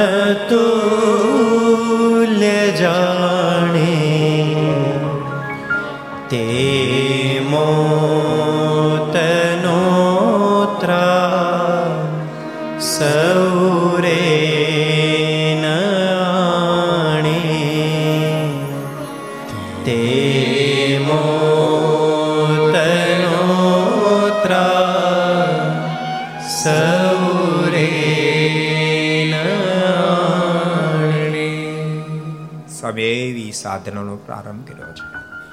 શરીર શુક્લકડી થયું છે. પાંચ પાંચ માસ વ્યતીત થયા છે. પ્રભુને પામવાને અંતરમાં આતુરતા જાગી છે. એક દાડો સ્વામી ધ્યાનમાં બેઠા હોય. ધ્યાનમાં તેજ તે તેજના પૂજો દેખાવા લાગ્યા છે. તેજની મધ્યે ભગવાન નારાયણના દિવ્ય દર્શન થયા. સ્વામીની આંખ ખુલી ગઈ છે. આંખ ખુલી ત્યાં તો સામે સ્વયં ભગવાન નારાયણ બિરાજમાન છે પ્રભુને દિવ્ય સ્તુતિ કરી છે. ભગવાન નારાયણ ખૂબ રાજી થયા છે. માગો, શતાનંદ માગો, હું તમારા ઉપર રાજી થયો, તમે જે માગો એ આપો. શતાનંદ સ્વયં હાથ જોડ્યા, મારે કાંઈ નો જોઈએ બસ આપ રાજી થયા, કાંઈ ન જોઈએ. ભગવાન નારાયણે કહ્યું, માગો, શતાનંદ, આપ પ્રસન્ન થયા શું જોઈએ? નહીં, કંઈક માગો. અને એ વખતે શતાન સ્વામી અદ્ભુત માંગણી કરી છે, હે કૃપાના રહો સ્મૃતિ અંતરમાં તમારી અખંડ ઈચ્છા ઉરે જદારી સૌ ગાયો સ્મૃતિ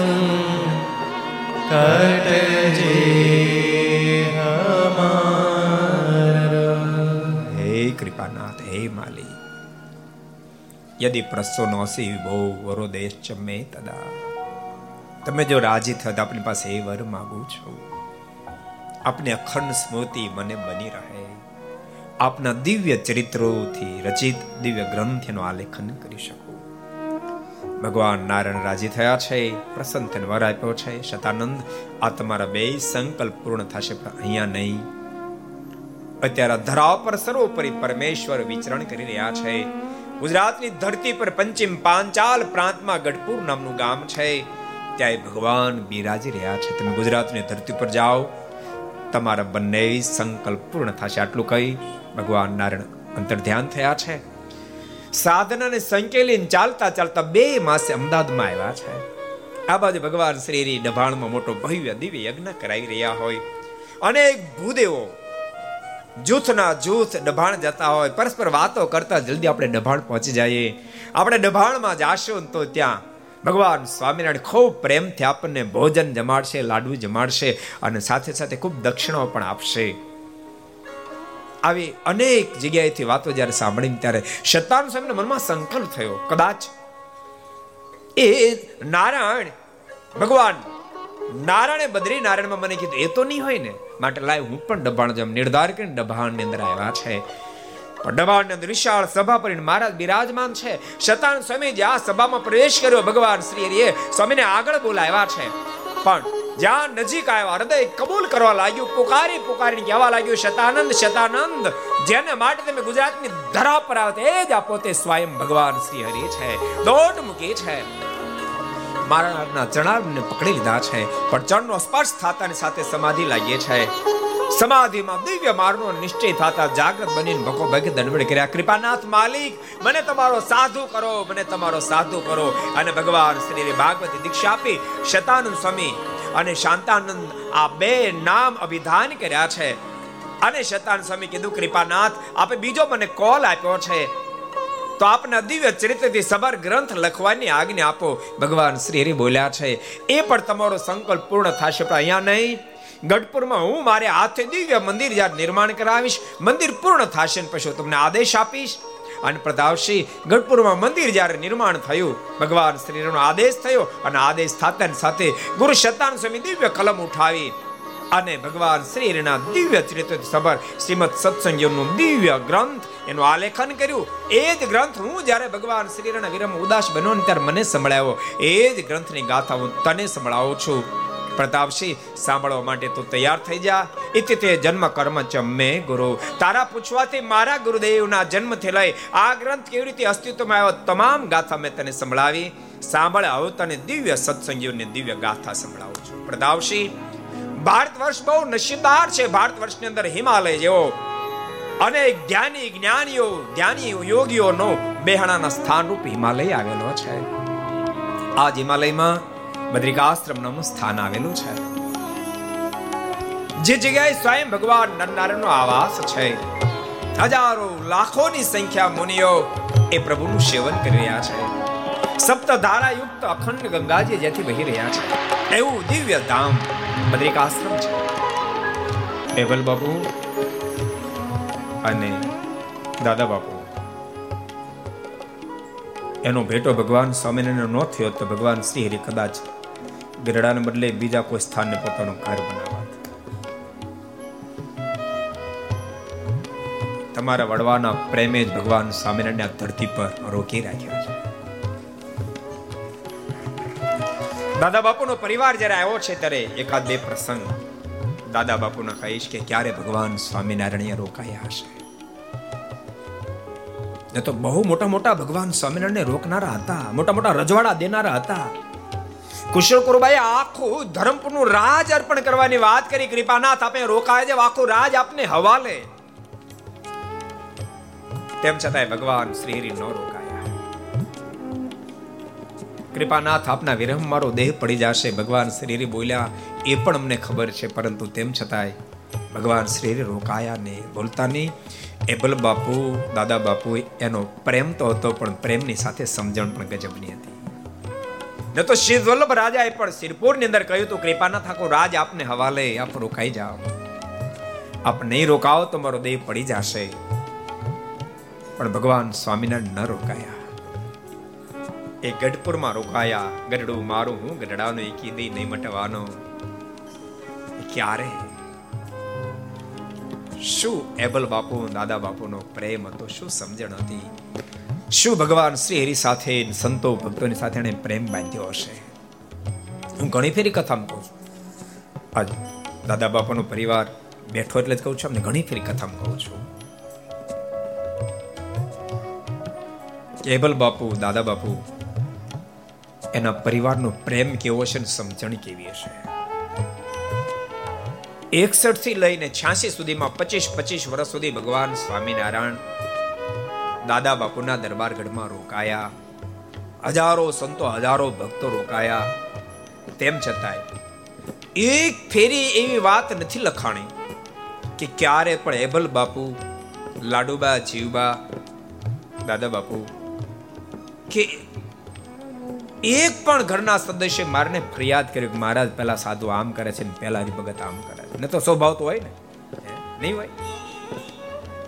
માનો લાડુબા જીવબા રોજ કઢિયલ દૂધ પાતા. પણ કઢિયલ દૂધ મહારાજ પીતા ને ત્યારે એમ કે મહારાજ પહેલા સાધુ આમ કર્યું, મહારાજ પહેલા ભક્તિ આમ કર્યું. રોજ દસ વીસ ફરિયાદ કરતા ને તો મહારાજ કઢિયલ દૂધ મૂકીને હાલ્યા હતા. બોલો. પણ પ્રેમ તો આપ્યો, સાથે સમજણ કેવી હશે? એક દાડો ભગવાન સ્વામિનારાયણ દાદા ખાચરને પ્રશ્ન પૂછ્યો. દાદા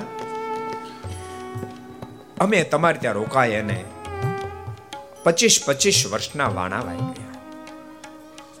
મારા ધામમાં જતા પહેલા પ્રશ્ન પૂછ્યો પચીસ પચીસ વર્ષના વાણા વાઈ ગયા, દાદા. એવી કોઈ દાડો ઘટના ઘટી, કોઈ સંતનો કોઈ હરિભગતને અભાવ આવ્યો હોય, દાદા? એવી કોઈ ઘટના ઘટી?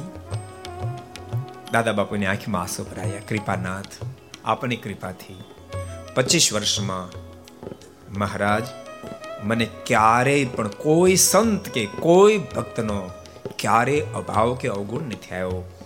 મારા આપના ચરણના સોગંદ ખાઈને કહું છું, અને કૃપાનાથ ક્યારેય પણ મને, ક્યારેય પણ મને એક સંત કે એક ભક્તનો અભાવ આવ્યો તો મહારાજ, મારી મુક્તિ ન થાવ. શબ્દ સાંભળતા આવજો બ્રહ્માના માલિક ઊભા થઈ ગયા. દાદા ખાચરને ભેટી પડ્યા સાબાશ, દાદા સાબાશ. આ તો બાપ કરતા બેટો સવાયો થયો. એબલ બાપુ તો મહાન હતા, પણ દાદા હતો તો એના કરતા સવાયો. એક દાડો, બહુ સરસ બીજો પ્રસંગ તમને કહું. વહેલા સવારમાં શુકાનંદ સ્વામી ઘેલે સ્નાન કરવા માટે ગયેલા. અને સ્નાન કરીને આવ્યા. પણ ઠંડા જળથી નાય એટલે સ્વામીને ઠંડી બહુ ચડી ટાઢ બહુ ચડી. મહારાજ જોઈ ગયા. દાદા ખાચરને બોલાવ્યા અને દાદા ખાચરને કીધું, દાદા સ્વામીને ટાઢ બહુ ચડી છે. કાક લાકડા ગોતતો હોય ને ભાઈ? સ્વામીને તપાડીએ તો સ્વામીને ટાઢ ઉતરે. દાદા ખાચર, બરાબર થોડો વરસાદ પણ થયેલો. આમ થોડું જોયું, લાકડા બધા ભીંજાઈ ગયેલા હતા. નવા ઘર કરવા માટે વાસા અને પટ્ટીઓ લાવેલા, નવી. એને ભાંગી શું? ભગવાન સ્વામિનારાયણ તો મહિમા હતો, એના સંતનો કેટલો મહિમા? એને ભાંગી. નવો એક ગોળો ફોડ્યો. એમાં એ વાસા અને પટ્યું. એનો તાપ કરી અને કોલસા થયા ત્યાં સુધી એને સળગવા દીધા. પછી એક ગોળાને નીચે હિંડોળી મૂકી, ગામ ધણી તમે કલ્પના તો કરો, દુનિયાની લાજ આડી ન આવી. માંથી હિંડોળી મૂકી અને એ અડધો ગોળો એમાં તા એ લઈને મહારાજની પાસે આવ્યા અને શુકાન સ્વામીને તપાડ્યા. ભગવાન સ્વામિનારાયણની આંખ પીને થઈ ગઈ. ધન્ય હો દાદા, બાપ તને ધન્ય. તારા સમર્પણને ધન્ય. દુનિયાની લાજ દાદાને નડી નહીં એક સરસ બીજો પ્રસંગ તમને કહી દો અમદાવાદનો પ્રસંગ છે. અમદાવાદ મહારાજ પધારેલા. અને રંગ પંચમીનો મહોત્સવ. મારું સામયું મોટું નીકળ્યું. એમાં કોઈક આડોળું ભરમાયું જેને કારણે વાણંદ લોકો, જૂના જમાનામાં આવો સામૂહિક કાંઈક હોય ને તો મસાલો વાણંદ લોકો ઉપાડતા. વાણંદો રિસાયા. સાનનું સામયું. કોઈ મશાલ ઉપાડવા તૈયાર ન થયું. તો વિચારો, ગામ ધણીએ. એને વિચારવું ગામ ધણીએ છું. આત્મા મશાલ લીધી. ગઢપુરના ધણી દાદા ખાચર અને પંચાળાના ધણી ઝીણાભાઈ બે મશાલો પકડી. લોકો કહેવા માંડ્યા, દાદા, તમે મશાલ પકડી? તો વાણંદ પકડે ત્યારે દાદા બાપુના મુખમાંથી શબ્દો નીકળ્યા અબજો બ્રહ્માંડના માલિકની મશાલ પકડવી એ પણ બહુ ભાગ્યવાનનું કામ છે, બીજાને પ્રાપ્ત ન થાય. કેવું સમર્પણ કેવું સમર્પણ. સત્સંગ જીવનમાં બધા સંતો ભક્તોની ગાથાઓ લખાણી છે, પણ એભલ બાપુના પરિવારની ગાથા જ્યારે લખાણી, એ ગાથાને સાંભળતા સાંભળતા પ્રતાપસિંહ નાચવા માંડ્યા હતા. પ્રતાપસિંહ મહારાજાના મુખમાંથી શબ્દો નીકળ્યા હતા, ધન્યો રાજા અભય બ્રહ્મનેન ભક્ત્યાવશી કૃતો ઉવાસ ગૃહે સાક્ષાત ભગવાન નિસ્પુરિસા ગુરુદેવ એબલ બાપુ ને એના પરિવારને લાખ લાખ વાર ધન્યવાદ હોજો, લાખ લાખ વાર ધન્યવાદ હોજો.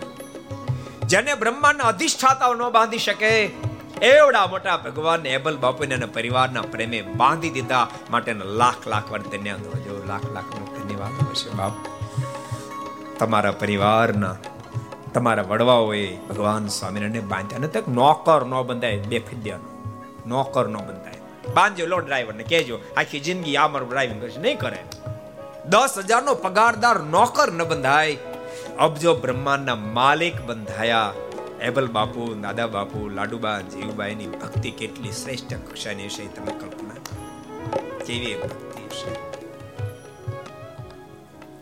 અમે મેં સંકલ્પ કર્યો જ છે કે અમારે રોજ વચ્ચે વચ્ચે પાંચ સાત દુર્ગપુરના ચરિત્રો કહેવા. અને અમે એબલ બાપુનો પરિવાર દાદા બાપુનો પરિવાર જેવા બાપુનો પરિવાર તો કેમ એ ચરિત્ર કહેવાનો આનંદ ના કેમ ભક્તો, ક્યારેક ક્યારેક આપણે સમજાવી ના.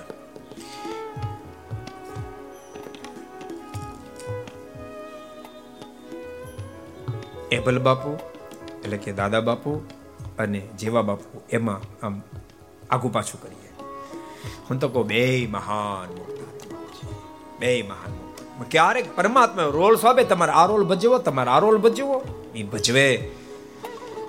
બાકી એ પરિવાર કોઈ સામે બધા જ્યારે દાદા બાપુના પરિવારના સદસ્યો પધાર્યા છે, તમને પણ કહું છું, તમને એની ખૂબ ખુમારી હોય છે ખુમારી ખૂબ રાખશો. ખૂબ ખુમારી રાખશો.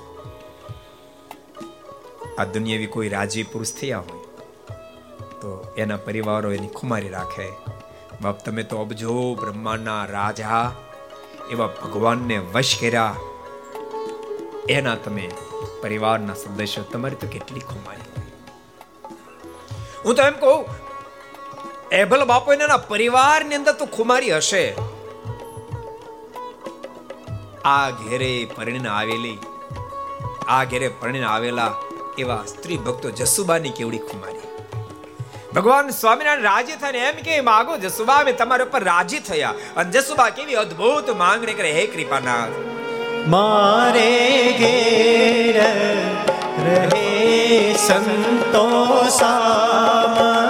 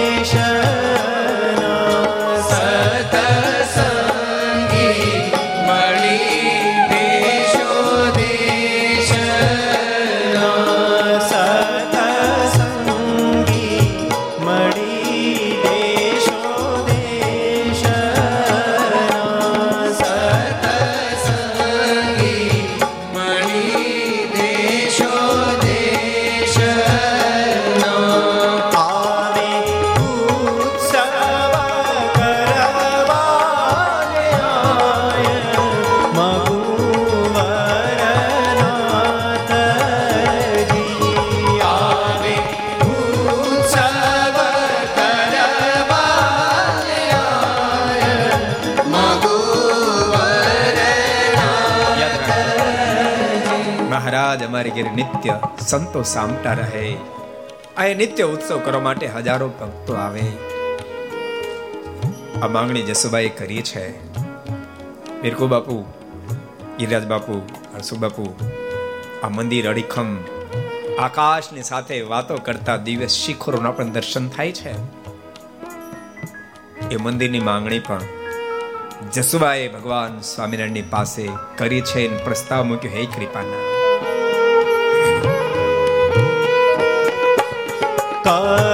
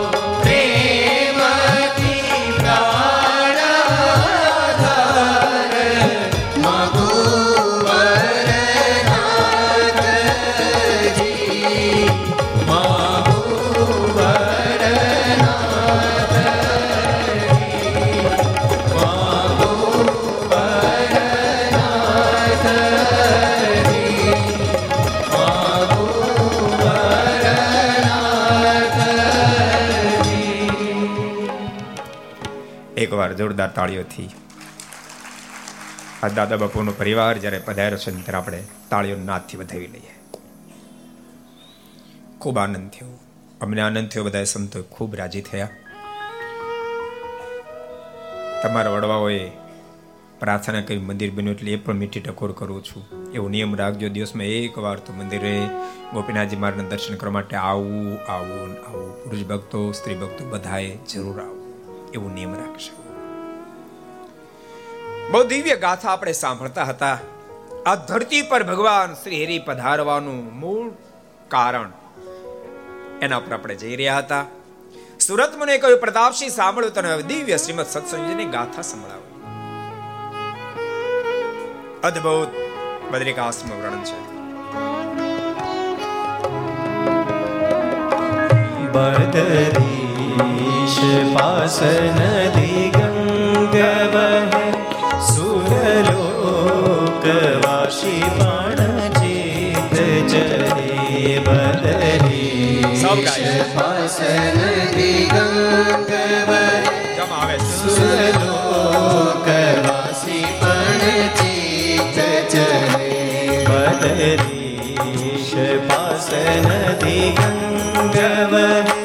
સુરલોકવાસી પણ ચિત જરે બદરીશ સૌ ગાય. પાસન દિગંગ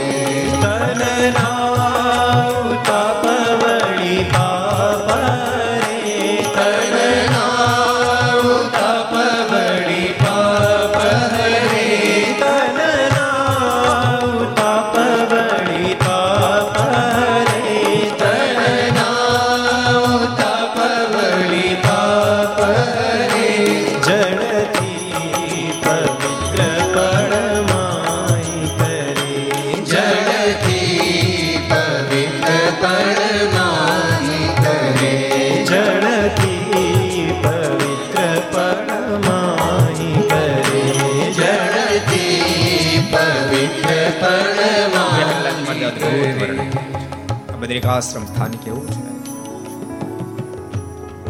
તો જ્યાંથી સપ્તધારા યુક્ત અખંડ ગંગાજી વહે રાખે છે. જેના જળપાનથી તો જીવાત્મા મુક્ત કક્ષાને પામી જાય પણ. માત્ર એમાં સ્નાન કરે તો પણ જીવાત્મા મુક્ત સ્થિતિને પામી જાય. એવા દિવ્ય ગંગાજી જાતિ અખંડ વહે રાખે છે. આવા બદ્રિકાશ્રમ અંદર એક બદ્રી નામનું વૃક્ષ છે જે નીચે ભગવાન નરનારનો આવાસ છે. હજારો ઋષિ મહર્ષો ભગવાન નરનારનું સેવન કરી રહ્યા છે. તત્રે કદા ભગવતો નરનારાયણસ્ય હિ દર્શનાર્થી મુપાજગમુ મુનિય તત્સ્મૃતા સુરત મુનિ કે પ્રદાવશી એકવાર મૃત્યુ લોક ઉપર વિચરણ કરતા કરતા ઘણા બધા ઋષિ મહર્ષો, સાધુ સંતો એ બદ્રિકાશ્રમ અંદર આવ્યા છે. ભગવાન નારાયણ તો ધ્યાનમાં બેઠેલા છે. ભગવાન નર એ બહાર બેઠેલા દૂરથી સંતોને આવતા જોયા છે. ભગવાન નરે દોટ મૂકી, પધારો પધારો, પરમહંસો, પધારો. અતિ આનંદો મહાન જાતો ભવતામ દર્શનાન મમ. સરમ સુલભમેવાસ્તિ દુર્લભ સંત સમાગમ. પધારો પધારો, પરમહંસો, પધારો. આપના દર્શનથી મને ખૂબ આનંદ થયો. ધરતી પર બધું સુલભ છે, પણ આપ જેવા પરમહંસોના દર્શન દુર્લભ છે. હે સંતો બહુ જીવાત્માના પૂર્ણ જ્યારે ઉદિત થાય ત્યારે આપ જેવા પરમહંસોના દર્શન થાય છે. યશાસનના ભગવાન મુક્તિ બહુ સંગમો ભવેત. યન્નેવ જાયતે પ્રીતિ શ્રીમન નારાયણ પ્રભુ. જેનો લાસ્ટ જન્મ ફાઇનલ થઈ ચૂક્યો હોય એને આપ જેવા પરમહંસોના દર્શન થાય છે. આપના દર્શનથી ખૂબ આનંદ થયો. ખૂબ જ્યારે સંતોનું વખાણ કર્યા ત્યારે સંતો આચડ્યા છે, કૃપાનાથ, અમારા બહુ વખાણ નહીં કરો, સાંભળો. અમારે જે કાંઈ મોટપ છે, આપને લઈને છે વાતે હચી આપણે જે કાંઈ મોટપ છે ભગવાન શ્રી હરિને લઈને છે. ભગવાન નરની આગળ સંતો બહુ અદ્ભુત બોલ્યા છે, કૃપાનાથ, આપને લઈને અમે મહાન છે અને આપ કોઈ સામાન્ય નથી. સર્વેશા માનની યોશી પૂજ્યો વંદ્યો તમેશ્વર.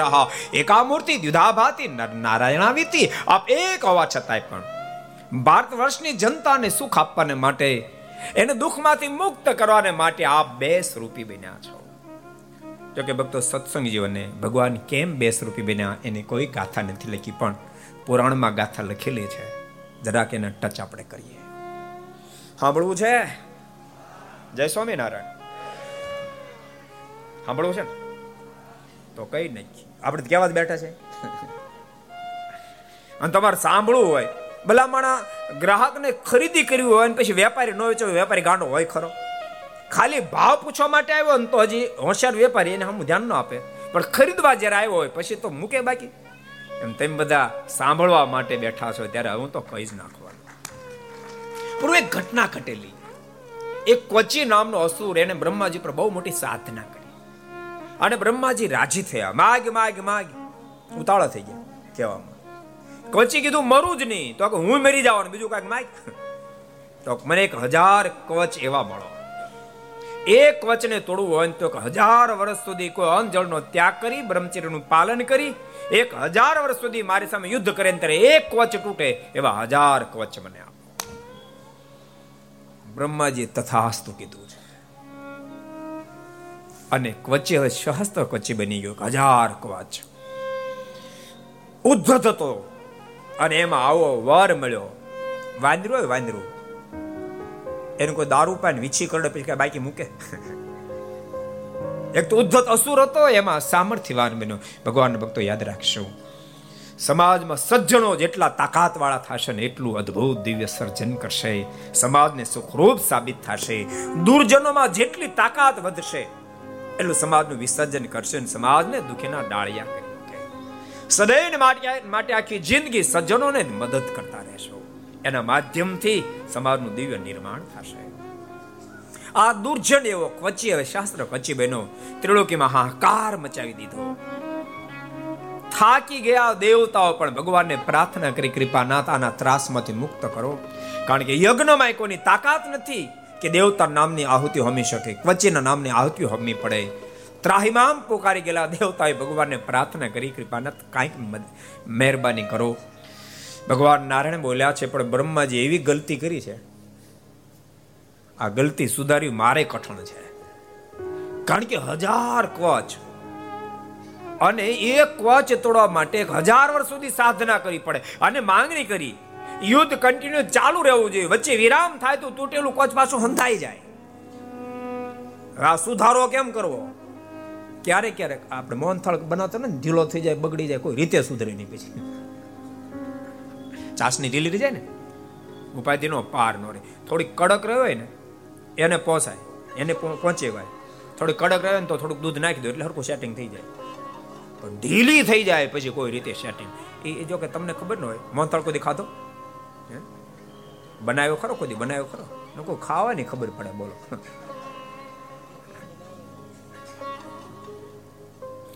અમુક આઈટમ બનાવી બહુ કઠણ છે.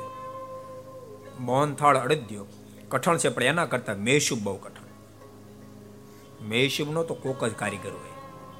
મેશુબ બને તમે ઢાળો, અને જો એમને એમ એ ફૂલો અને એમને જો રહી જાય, તો તો હોઠે ભાંગે એવો થાય. અને ઉભરો જો બેહી જાય, તો હથોડો લોમ તો એનો ભાંગે એવો થાય. જો કે બનાવો કરતા ખાવામાં મજા, તમે ખાજો ને જલસા કરજો ને, કાંઈ બનાવવું નથી. કોચી ઉદ્ધત હતો. અને હજાર કવચ મળ્યા. ભગવાને કીધું કે બ્રહ્માજી, બહુ મોટી ભૂલ કરી છે. દેવતાએ પ્રાર્થના કરી, કૃપાનાથ, પોસાય તેવી ભૂલ હોય, પણ ભૂલને સુધારવા માટે આપ સક્ષમ છો. પોસાય તેવા તાળા હોય, પણ આપણી પાસે એવું હોય કે તાળું નથી જેની ચાવી ન હોય. કૃપાનાથ, આપ અમને રમાડો નહીં માલિક, મહેરબાની કરો. આ સહસ્ત્ર ક્વચીના ત્રાસમાં તેમને મુક્ત કરો. ભગવાને વચન આપ્યું, જાઓ, તમને મુક્ત કરીશ. અને દેવતાને મુક્ત કરવા માટે પરમાત્મા એકી સાથે બે રૂપને ધારણ કર્યા. નર અને નારાયણ બે રૂપે ભગવાન થયા છે. અને સ્વયં ભગવાન નારાયણ સાધના કરવા બેઠા. એક હજાર વર્ષ સુધી સાધના કરી. અંજળનો ત્યાગ કરી, એક હજાર વર્ષ સુધી સાધના કરી, યુદ્ધના મેદાનમાં આવી કચીને લલકાર્યો, કચી થજા યુદ્ધ કરવા માટે તૈયાર. કચ્છ યુદ્ધના મેદાનમાં એક હજાર વર્ષ સુધી યુદ્ધ કર્યું. ભગવાન નર સાધનમ બેસી ગયા. એક હજાર વર્ષની અંતે એક કોચ તૂટ્યું. ત્યાં ભગવાનની સાધનાનો પાવર પાવર પૂરો. ત્યાં ભગવાન નર યુદ્ધના મેદાનમાં આવ્યા. ભગવાન નારાયણે કહ્યું, આ બેઠ જાયો સાધના કરને, એટલે મેં આ ગયા. અને ભગવાન નર એક હજાર વર્ષ સુધી યુદ્ધ કર્યું.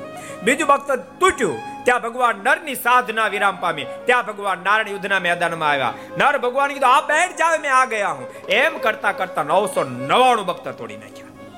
એક ભક્તર બાકી રહી અને એ જ વખતે ભગવાન નર સાધના કરીને યુદ્ધના મેદાનમાં આવ્યા. ભગવાન નારાયણે કીધું, આપ ચિંતા છોડો, આને પતાવી દઈશું. અને ભગવાન નર યુદ્ધના મેદાનમાં હાજર થયા છે. અને યુદ્ધના મેદાનમાં હાજર થયેલા ભગવાન નરે કવચીને લલકા હે કચી થાત તૈયાર. અને કચી યુદ્ધના મેદાનમાં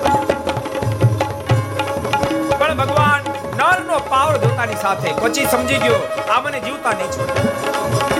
અને પછી યુદ્ધનું મેદાન છોડી ભાઈ ભગવાન નર પાછળ દોડ્યા. પછી ઊભો રે. ડરતો બની ભાગીશ નહીં પછી ઊભો રે. પણ કચીન, કચીને આ ધોળે દિવસે તારા દેખાવ. રે. ભાગતો ભાગતો, પછી સૂર્યનારાયણ પાસે ગયો. મને આશરો આપો, મને આશરો આપો, મને આશરો આપો. અને ભગવાન સૂર્યનારાયણે કુચીને આશરો આપ્યો છે. ભગવાન નર પણ પાછળ દોડતા દોડતા ગયા છે. સૂર્યનારાયણને વાત કરી છે સૂર્યદેવ મારો ચોર અહીંયા સંતાણો છે ને મુક્ત કરો. સૂર્યનારાયણ કહ્યું છે, તમારો ચોર છે, પણ મારો શરણાગત છે, એને છોડીશ નહીં. મારે મારવાનો છે. પેલા મને મારો, પછી એને મારવા મળશે. ભગવાન નર ખૂબ ઉદાસ બનીને પાછા વળ્યા છે. સૂર્યનારાયણના આશ્રય કવચી રહ્યો કવચીને ખબર એનાથી આગુ પાછું ન થવાય પણ એમાં ઘટના ઘટી. બહુ પ્રસિદ્ધ પ્રસંગ. દુરાશા મુનિના વચનમાં માં કુંતાને સંશય થયો. મનમાં તો એકાદ મંત્ર અજમાવું કેમ થાય છે? અને મંત્ર અજમાયો, સૂર્યનારાયણ પ્રગટ થયા અંગ સંગ થયો. એ જ વખતે ક્વચી સમજી ગયો, છટકવાનો મોકો. ક્વચી છટક્યો અને માં કુંતાના ઉદરમાં પ્રવેશ કરી ગયો છે. અને સમય પછી સમય વીતતા નવ માસ પૂર્ણ થતા માં કુંતાને કોઈ એક તેજસ્વી બાળક કોચ અને કુંડળની સાથે પ્રગટ થયો છે. એ બાળક બીજો કોઈ નહીં, વીર કર્ણ બન્યો છે. અને જેને મહાભારત વાંચ્યું છે અને બધાને ખબર છે, એ જ વીર કર્ણ અર્જુનને હાથે મરાણો. મને અર્જુન, એ નર ભગવાનનો અવતાર હતા. નર ભગવાનને હાથે કર્ણ મરાયો છે. એટલા માટે અહીંયા બહુ અદ્ભુત સંતો કહી રહ્યા છે, કૃપાનાથ, આપ અમારી બહુ પ્રશંસા ન કરો મેં આપને બરાબર ઓળખીએ છીએ. સરેશા માનિને યોશી, પૂજ્યો વંદ્યો તમેશ્વર એકા મૂર્તિ દિધા ભાતિ નર નારાયણાવીતી આપ એક હોવા છતાંય બે સ્વરૂપે નર અને નારાયણ સ્વરૂપે બન્યા છો. આમ પરસ્પર ચર્ચાઓ ચાલી રહી છે. એ જ વખતે ભગવાન નારાયણ કુટિયામાંથી બહાર આવ્યા છે. ભગવાન નારાયણના ભજનના પ્રતાપે પરમાત્મા નારાયણના દિવ્યતાને પ્રતાપે ત્યાં પ્રાણીઓએ પોતપોતાનો સ્વભાવ છોડી દીધા છે. કૂતરાઓ અને બિલડાઓ સાથે ગેલ કરે, ગાયો અને સાવજો સાથે પાણી પીએ છે. આવો દિવ્ય માહોલ ખડો થયો છે. ભગવાન નારાયણ જ્યારે બહાર આવ્યા ને ત્યારે પ્રભુના દર્શન કરવા માટે બધા પ્રાણીઓ દોડતા દોડતા પ્રભુની પાસે જ્યારે જવા માંડ્યા છે, એ જ વખતે ભગવાન નરે કહ્યું, સંતો, ભગવાન નારાયણ પધારતા લાગ્યા છે. અને આટલા શબ્દો સાંભળતાની સાથે સંતો પણ દોટ મૂકી છે. સુરત મુનિ કે પ્રતાપસિંહ ભગવાન નારાયણને દૂરથી આવતા જોયા છે.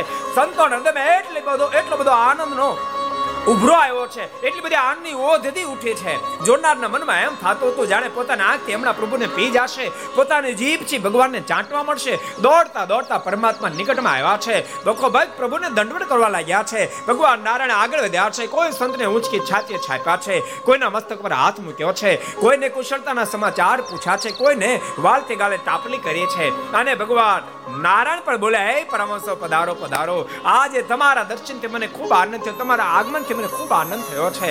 તમે મને બહુ જ વાલા છો. તમને શું કહો? ગોલોક આદિની ધામાની તથા યોગ સમજ થયો બ્રહ્મા દયો બલિહારે યથાયુમ તમે પ્રિયા. મને મારું ગોલોકાદિક ધામ જેટલું વહાલું નથી. અનેક ઉપચારોથી મારું સેવન કરનાર બ્રહ્મા મને જેટલા વહાલા નથી, એટલા હે પરમહંસો તમે મને વહાલા છો. ભગવાન નારાયણને ભગવાનના સંતો બહુ વાલા છે. અહીંયા ભગવાન નારાયણ કહી રહ્યા છે ભગવાને નારદજીને પણ કીધું જે શબ્દો સદગુરુ મુક્તાન સ્વામી પોતાની કલમે કંડારે છે. નારદ મેરે સંત સે અધિકન હોય. નારદ મેરે સંત સે અધિકન હોય. નારદ મેરે સંત સે અધિકન હોય.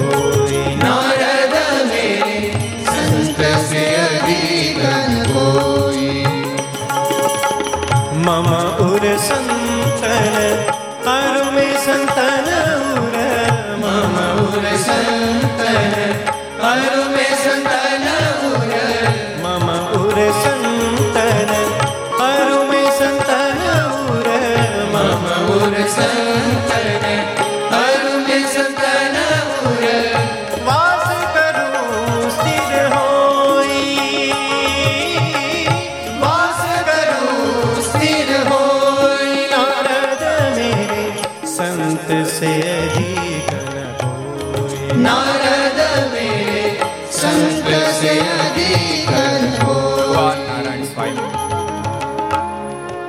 સ્વમુખે નારદજીને આગળ સંતનો મહિમા કહી રહ્યા છે. આ સ્વામી નારાયણ સંતોને પ્રગટ પ્રમાણમાં મહિમા કહી રહ્યા છે.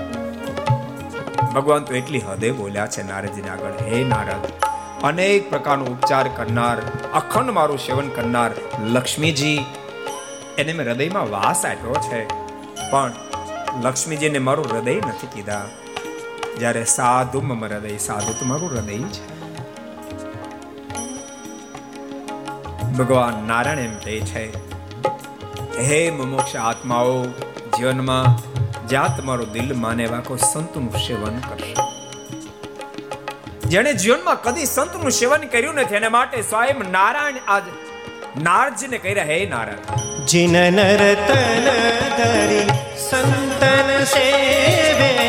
જીન નરતન ધરી સંતન સેવે. જીન નરતન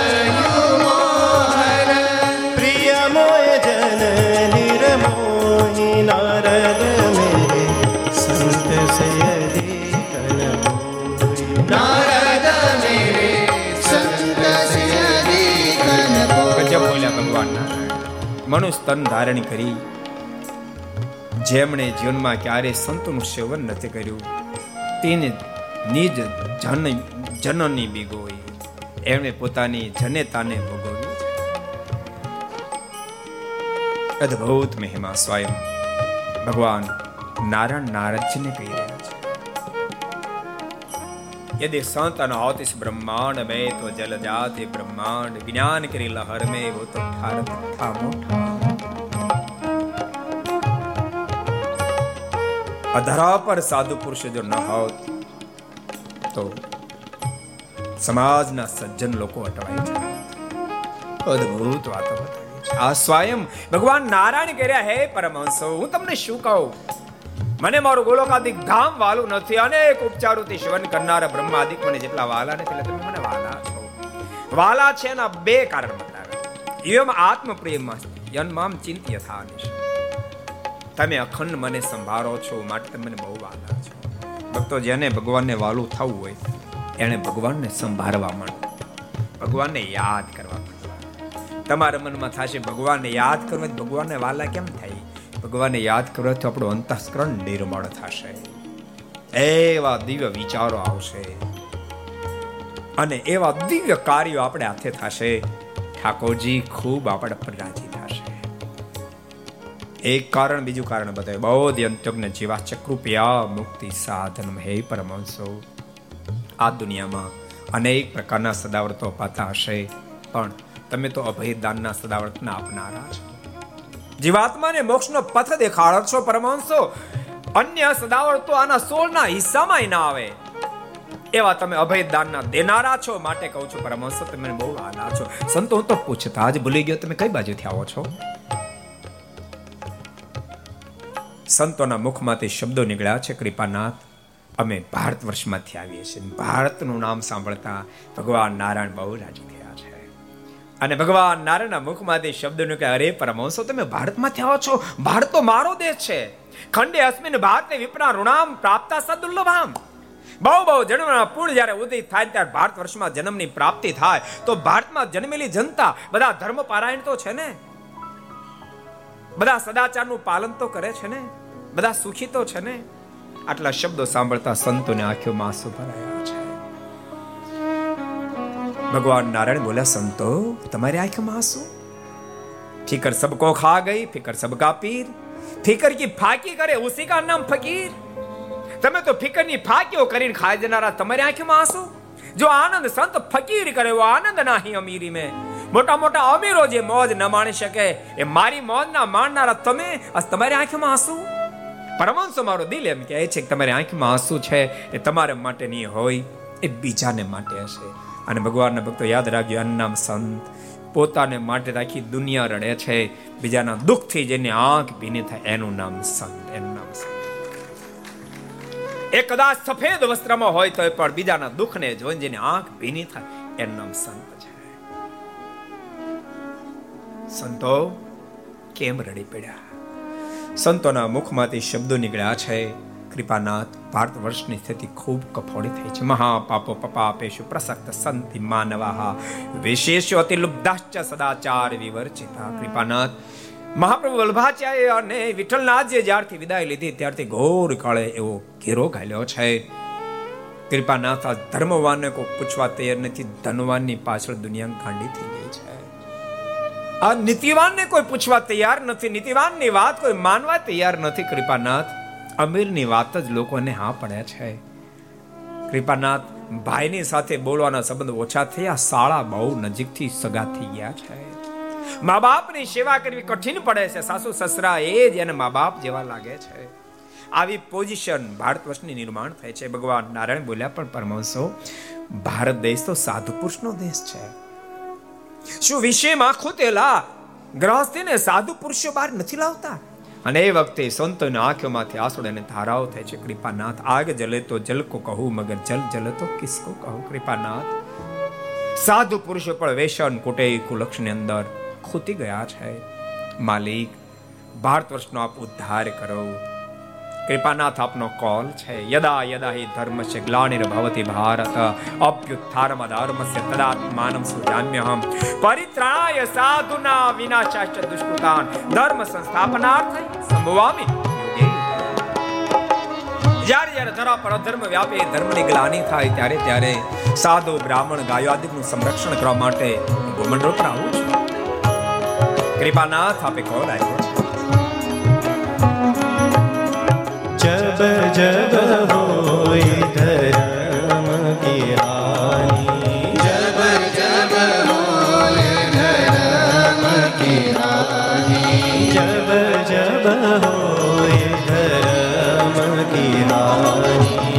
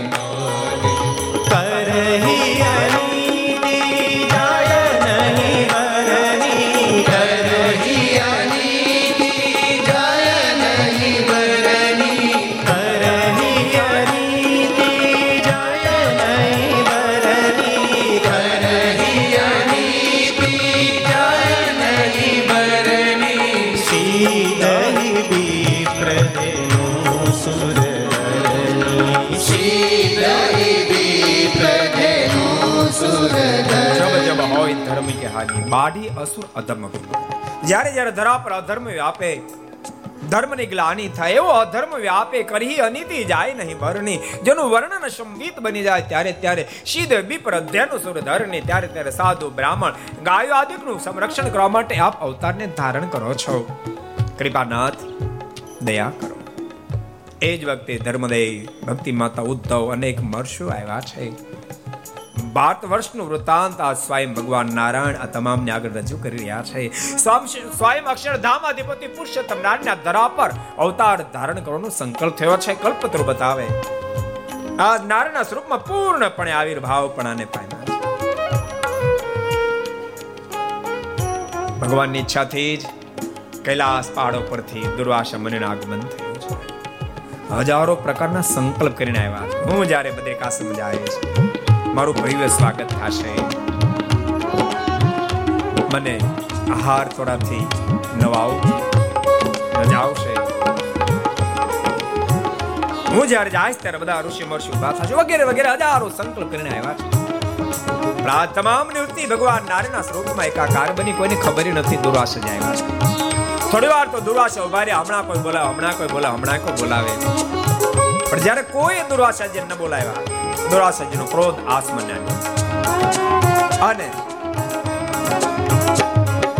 હોય ક્રોધી કરુષિ દુર્વાસે મુખ સે નિકસે શબ્દ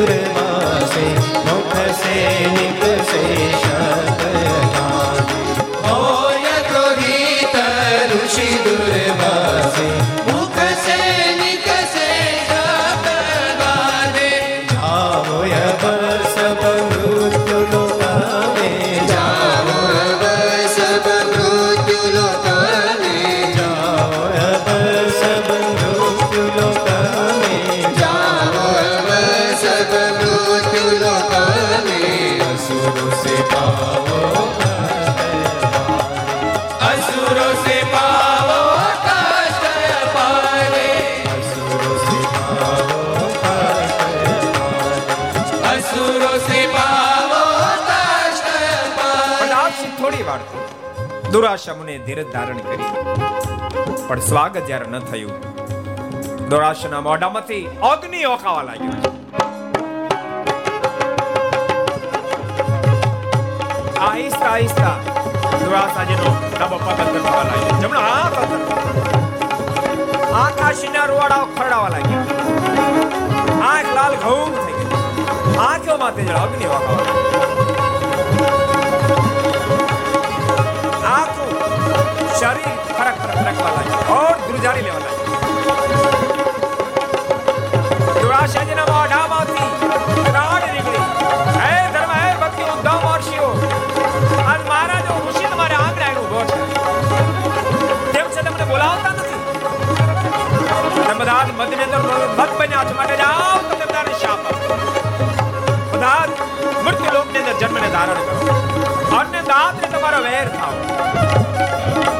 દુરાશીજીના ભયંકર ક્રોધથી વિદ્યાચળ હિમાલયના શિખરો તૂટી તૂટી ધરાશયી થવા લાગ્યા. નદીઓના વહેણો પલટાવા લાગ્યા, આખી ધરતી દળદળવા લાગી. ધર્મ, ભક્તિ, ઉદ્ધવ તમામ ધ્યાન ભંગ થયા. દોડતા દોડતા દુરાશા મુનિ પાસે આવે છે, પાહીમાં પાહીમાં. અમને માફ કરો માફ કરો. દુરાશીજીના મોઢામાંથી શબ્દ નીકળ્યા છે. વશિષ્ઠ જેવો નથી. વિશ્વામિત્ર જેવો નથી. એકલ સિંહી પરાશર જેવો નથી એકવાર શાપ આપીને માફી આપો ધર્મ ભક્તિ ઉદ્ધવજીના મુખમાંથી શબ્દ નીકળ્યા પર શ્રીરાજ ગુનેગારને દંડ થાય તો ઈચ્છનીય ગણાય. અમે તો નિર્દોષ છીએ. અમને તો ખબર પણ નથી આપણે પધાર્યા છો.